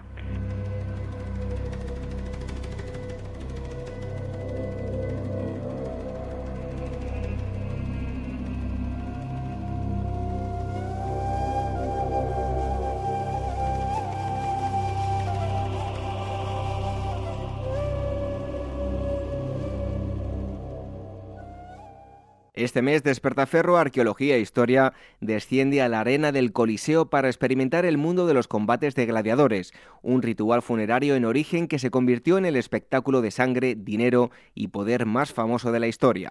A la venta en librerías, kioscos, tiendas especializadas y despertaferro-ediciones.com.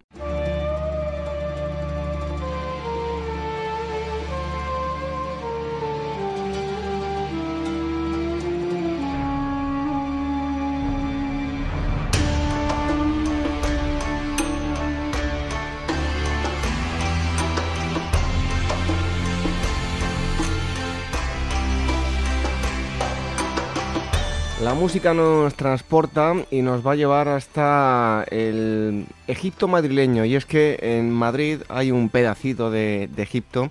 Seguro que muchos de ustedes han escuchado eh, hablar del templo de Devot. Desde luego que es una maravilla poder disfrutar de, como digo, un pedacito de Egipto aquí en, la capital eh, madrileña.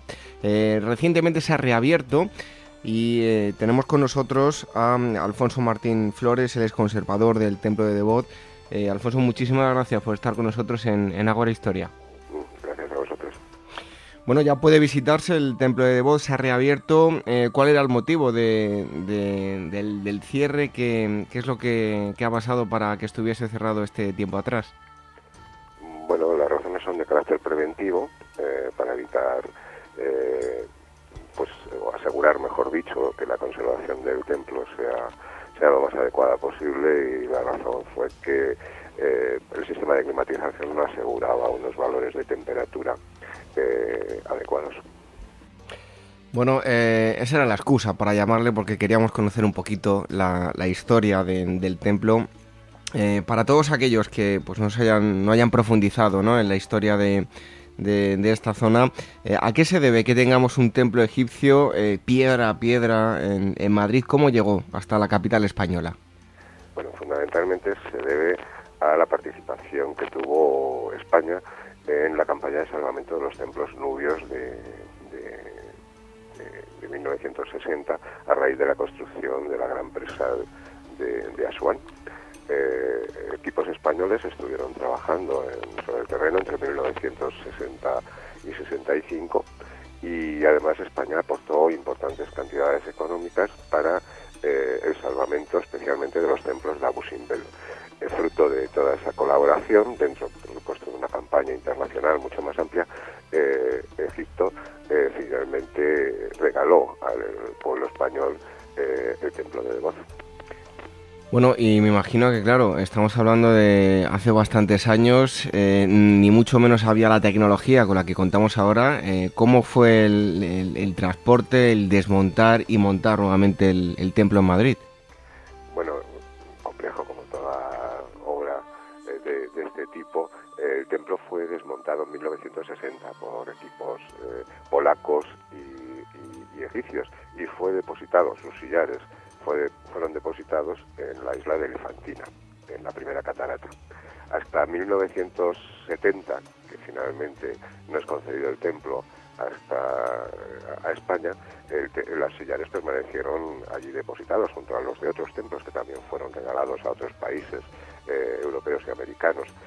En 1970 equipos españoles se hicieron cargo de los sillares y eh, después de un proceso eh, más o menos complejo por las problemas de, infraestructuras y de, suministros en el país, eh, se lograron, eh, se lograron eh, embalar y trasladar en barcazas hasta, hasta Alejandría, donde fueron cargados en un, en un buque y traídos a, España vía Valencia y de Valencia por camión hasta Madrid, donde se extendieron en el que era hasta entonces el solar del cuartel de la montaña y donde hoy podemos verlo ya reconstruido. Bueno, lo que se refiere al Egipto antiguo, eh, ¿dónde estaba la ciudad de, de, Devot? La ciudad de Devot estaba en Nubia, concretamente en la Baja Nubia, es decir, en la parte más eh, septentrional, más al norte de, esa, zona del Nilo. Estaba a muy pocos kilómetros de la primera catarata, mm, a unos 25 kilómetros, muy cerquita de los templos de, de, de los santuarios de la isla de Filé, que también fueron objetos, objeto de salvamento durante la las campañas de, 1960 y muy cerca de la ciudad de Elefantina y de la ciudad de la moderna ciudad de, Asuán, que como saben está en el comienzo de la primera catarata.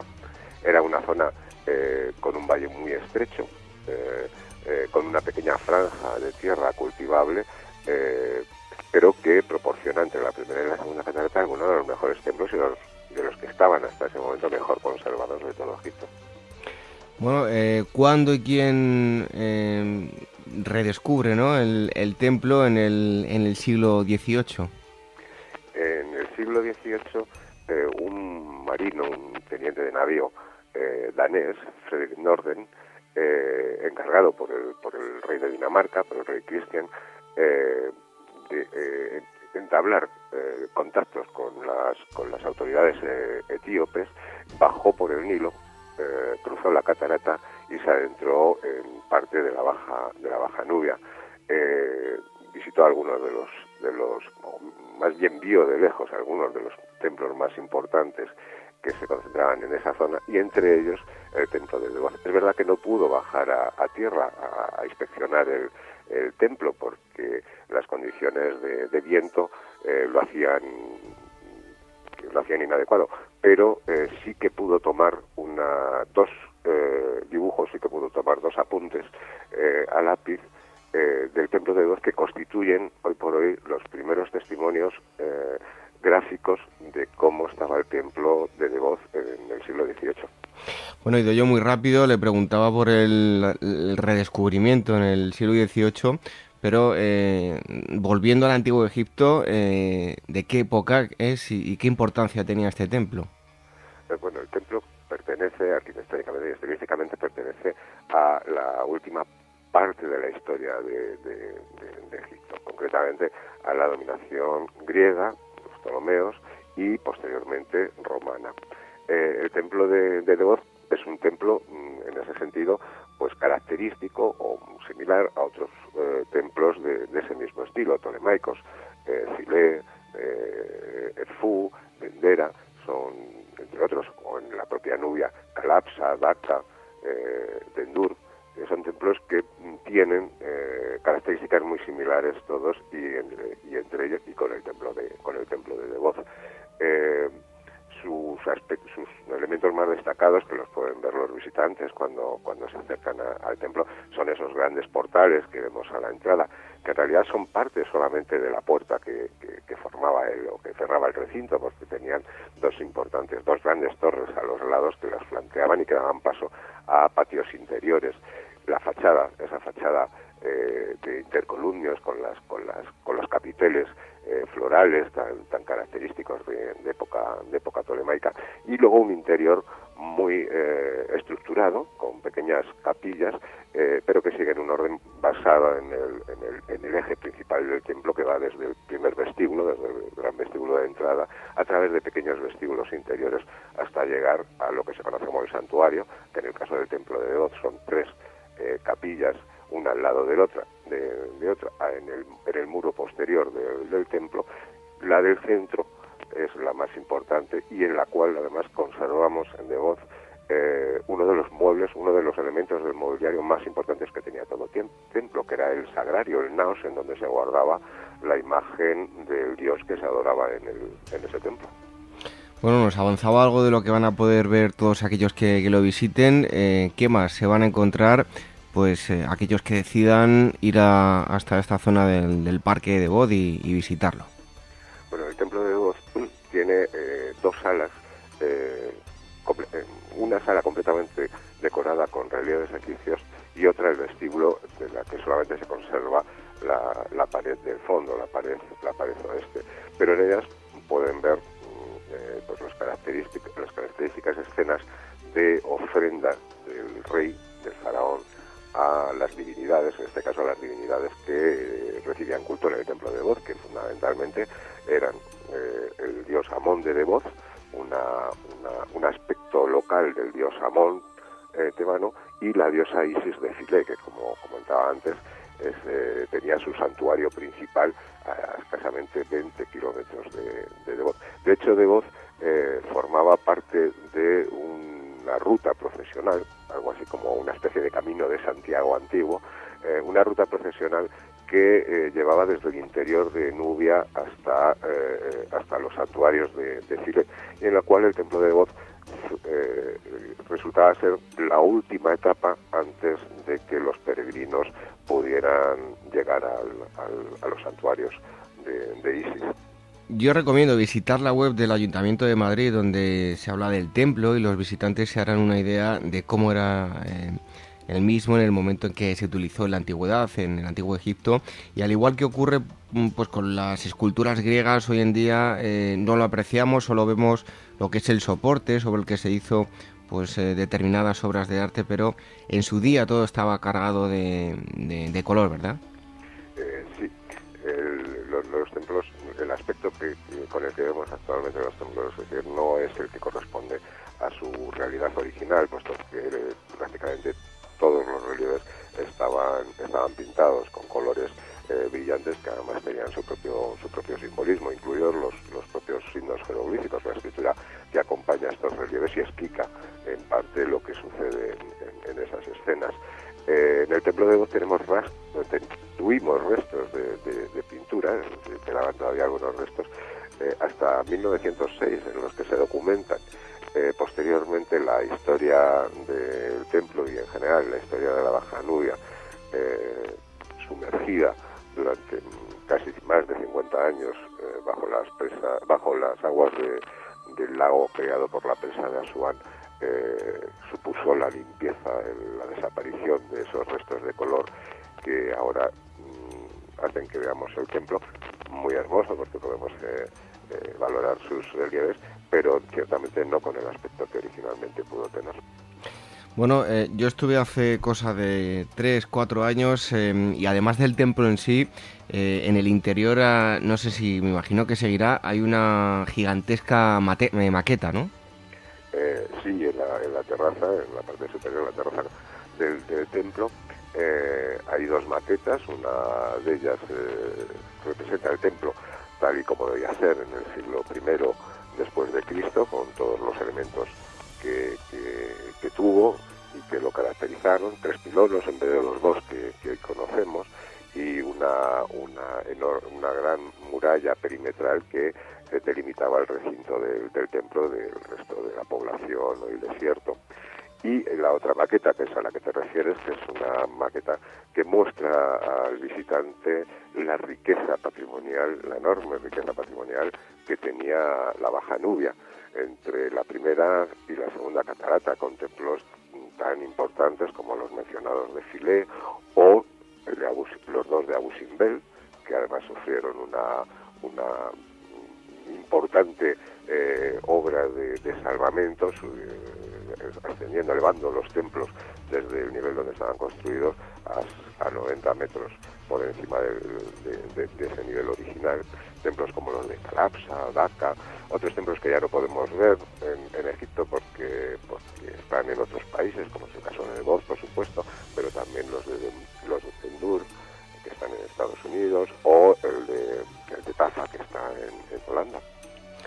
Bueno, y una última recomendación, además en la página web del templo eh, se puede visitar virtualmente. Yo les recomiendo que aunque lo visiten virtualmente, luego vayan a verlo en persona porque nunca es eh, la misma experiencia, ¿no? Pero se puede ver la totalidad del, del templo de forma virtual, ¿no? Sí, sí, pueden hacer una visita virtual eh, a través de los pilonos, las distintas salas, vestíbulos y capillas del templo pueden acercarse eh, a, los, a los relieves y, verlos con, detalle, incluso pueden eh, activar la posibilidad de, ver cómo era esa misma sala de, de esa misma capilla de Adijalamani que constituye el núcleo principal del templo eh, cuando estuvo decorada con, no solamente con relieves, sino incluso esos relieves pintados y coloreados. Bueno, y lo mejor de todo esto es que es el precio, porque es totalmente gratuito. Em, ¿Qué horarios eh, va a tener Alfonso? Y no sé si le podemos hacer alguna recomendación a todo aquel que vaya, porque a lo mejor, eh, por mucho que vean eh, alguna cola, si van en fin de semana, bueno, pues va rápido y que sean pacientes porque lo van a poder ver y no tener que esperar demasiado tiempo, ¿no? sí, los horarios actualmente son de 10 de la mañana a 2 de la tarde y de 6 a 8 hasta el 30 de septiembre. Luego el horario por la tarde eh, pues se adelantará un poquito de 4 a 6 para adecuarnos al, horario solar. Efectivamente, por razones de preventivas y de conservación, eh, el, aforo interior está muy limitado. Solo, solo permitimos 15 eh, personas al mismo tiempo en las salas que, permanecen abiertas al, público. Eso hace que bueno pues se demore un poquito la visita y que se puedan formar eh, colas que no deben desanimar a, los visitantes porque efectivamente eh, la visita es relativamente rápida y, y en unos pocos minutos pues pasan al interior del templo. Bueno, pues anímense y conózcanlo porque merece mucho la pena. Como decía, un pedacito de, Egipto y lo tenemos aquí en la, capital de España, en, Madrid.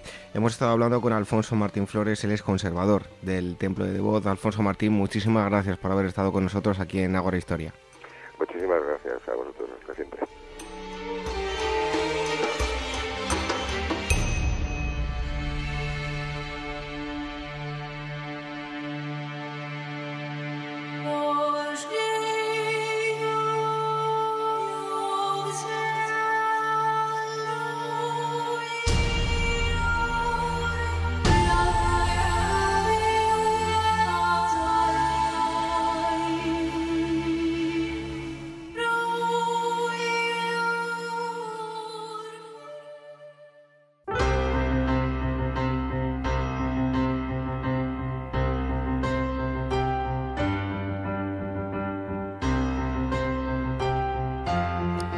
Terminamos este programa especial verano dedicado a la historia antigua. Hemos estado con Laura Castro hablando de demonología mesopotámica, ella es historiadora del arte y pueden encontrarla en las plumas de Simurg, un, blog.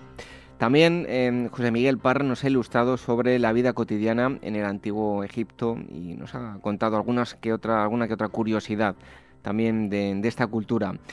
Otro tema muy sugerente que hemos tratado es sexo en Roma, la lujura y el ocio en la antigua Roma. Seguro que les ha llamado la atención, sobre todo cómo veían los romanos el sexo muy diferente a como lo podemos ver nosotros. Y hemos terminado eh, yéndonos a Egipto, pero en la capital, la capital española, en Madrid. Hemos hablado del templo de Devot y hemos em, estado escuchando toda su historia de la mano de su conservador, que en 2016 volvió a abrir las puertas tras la remodelación.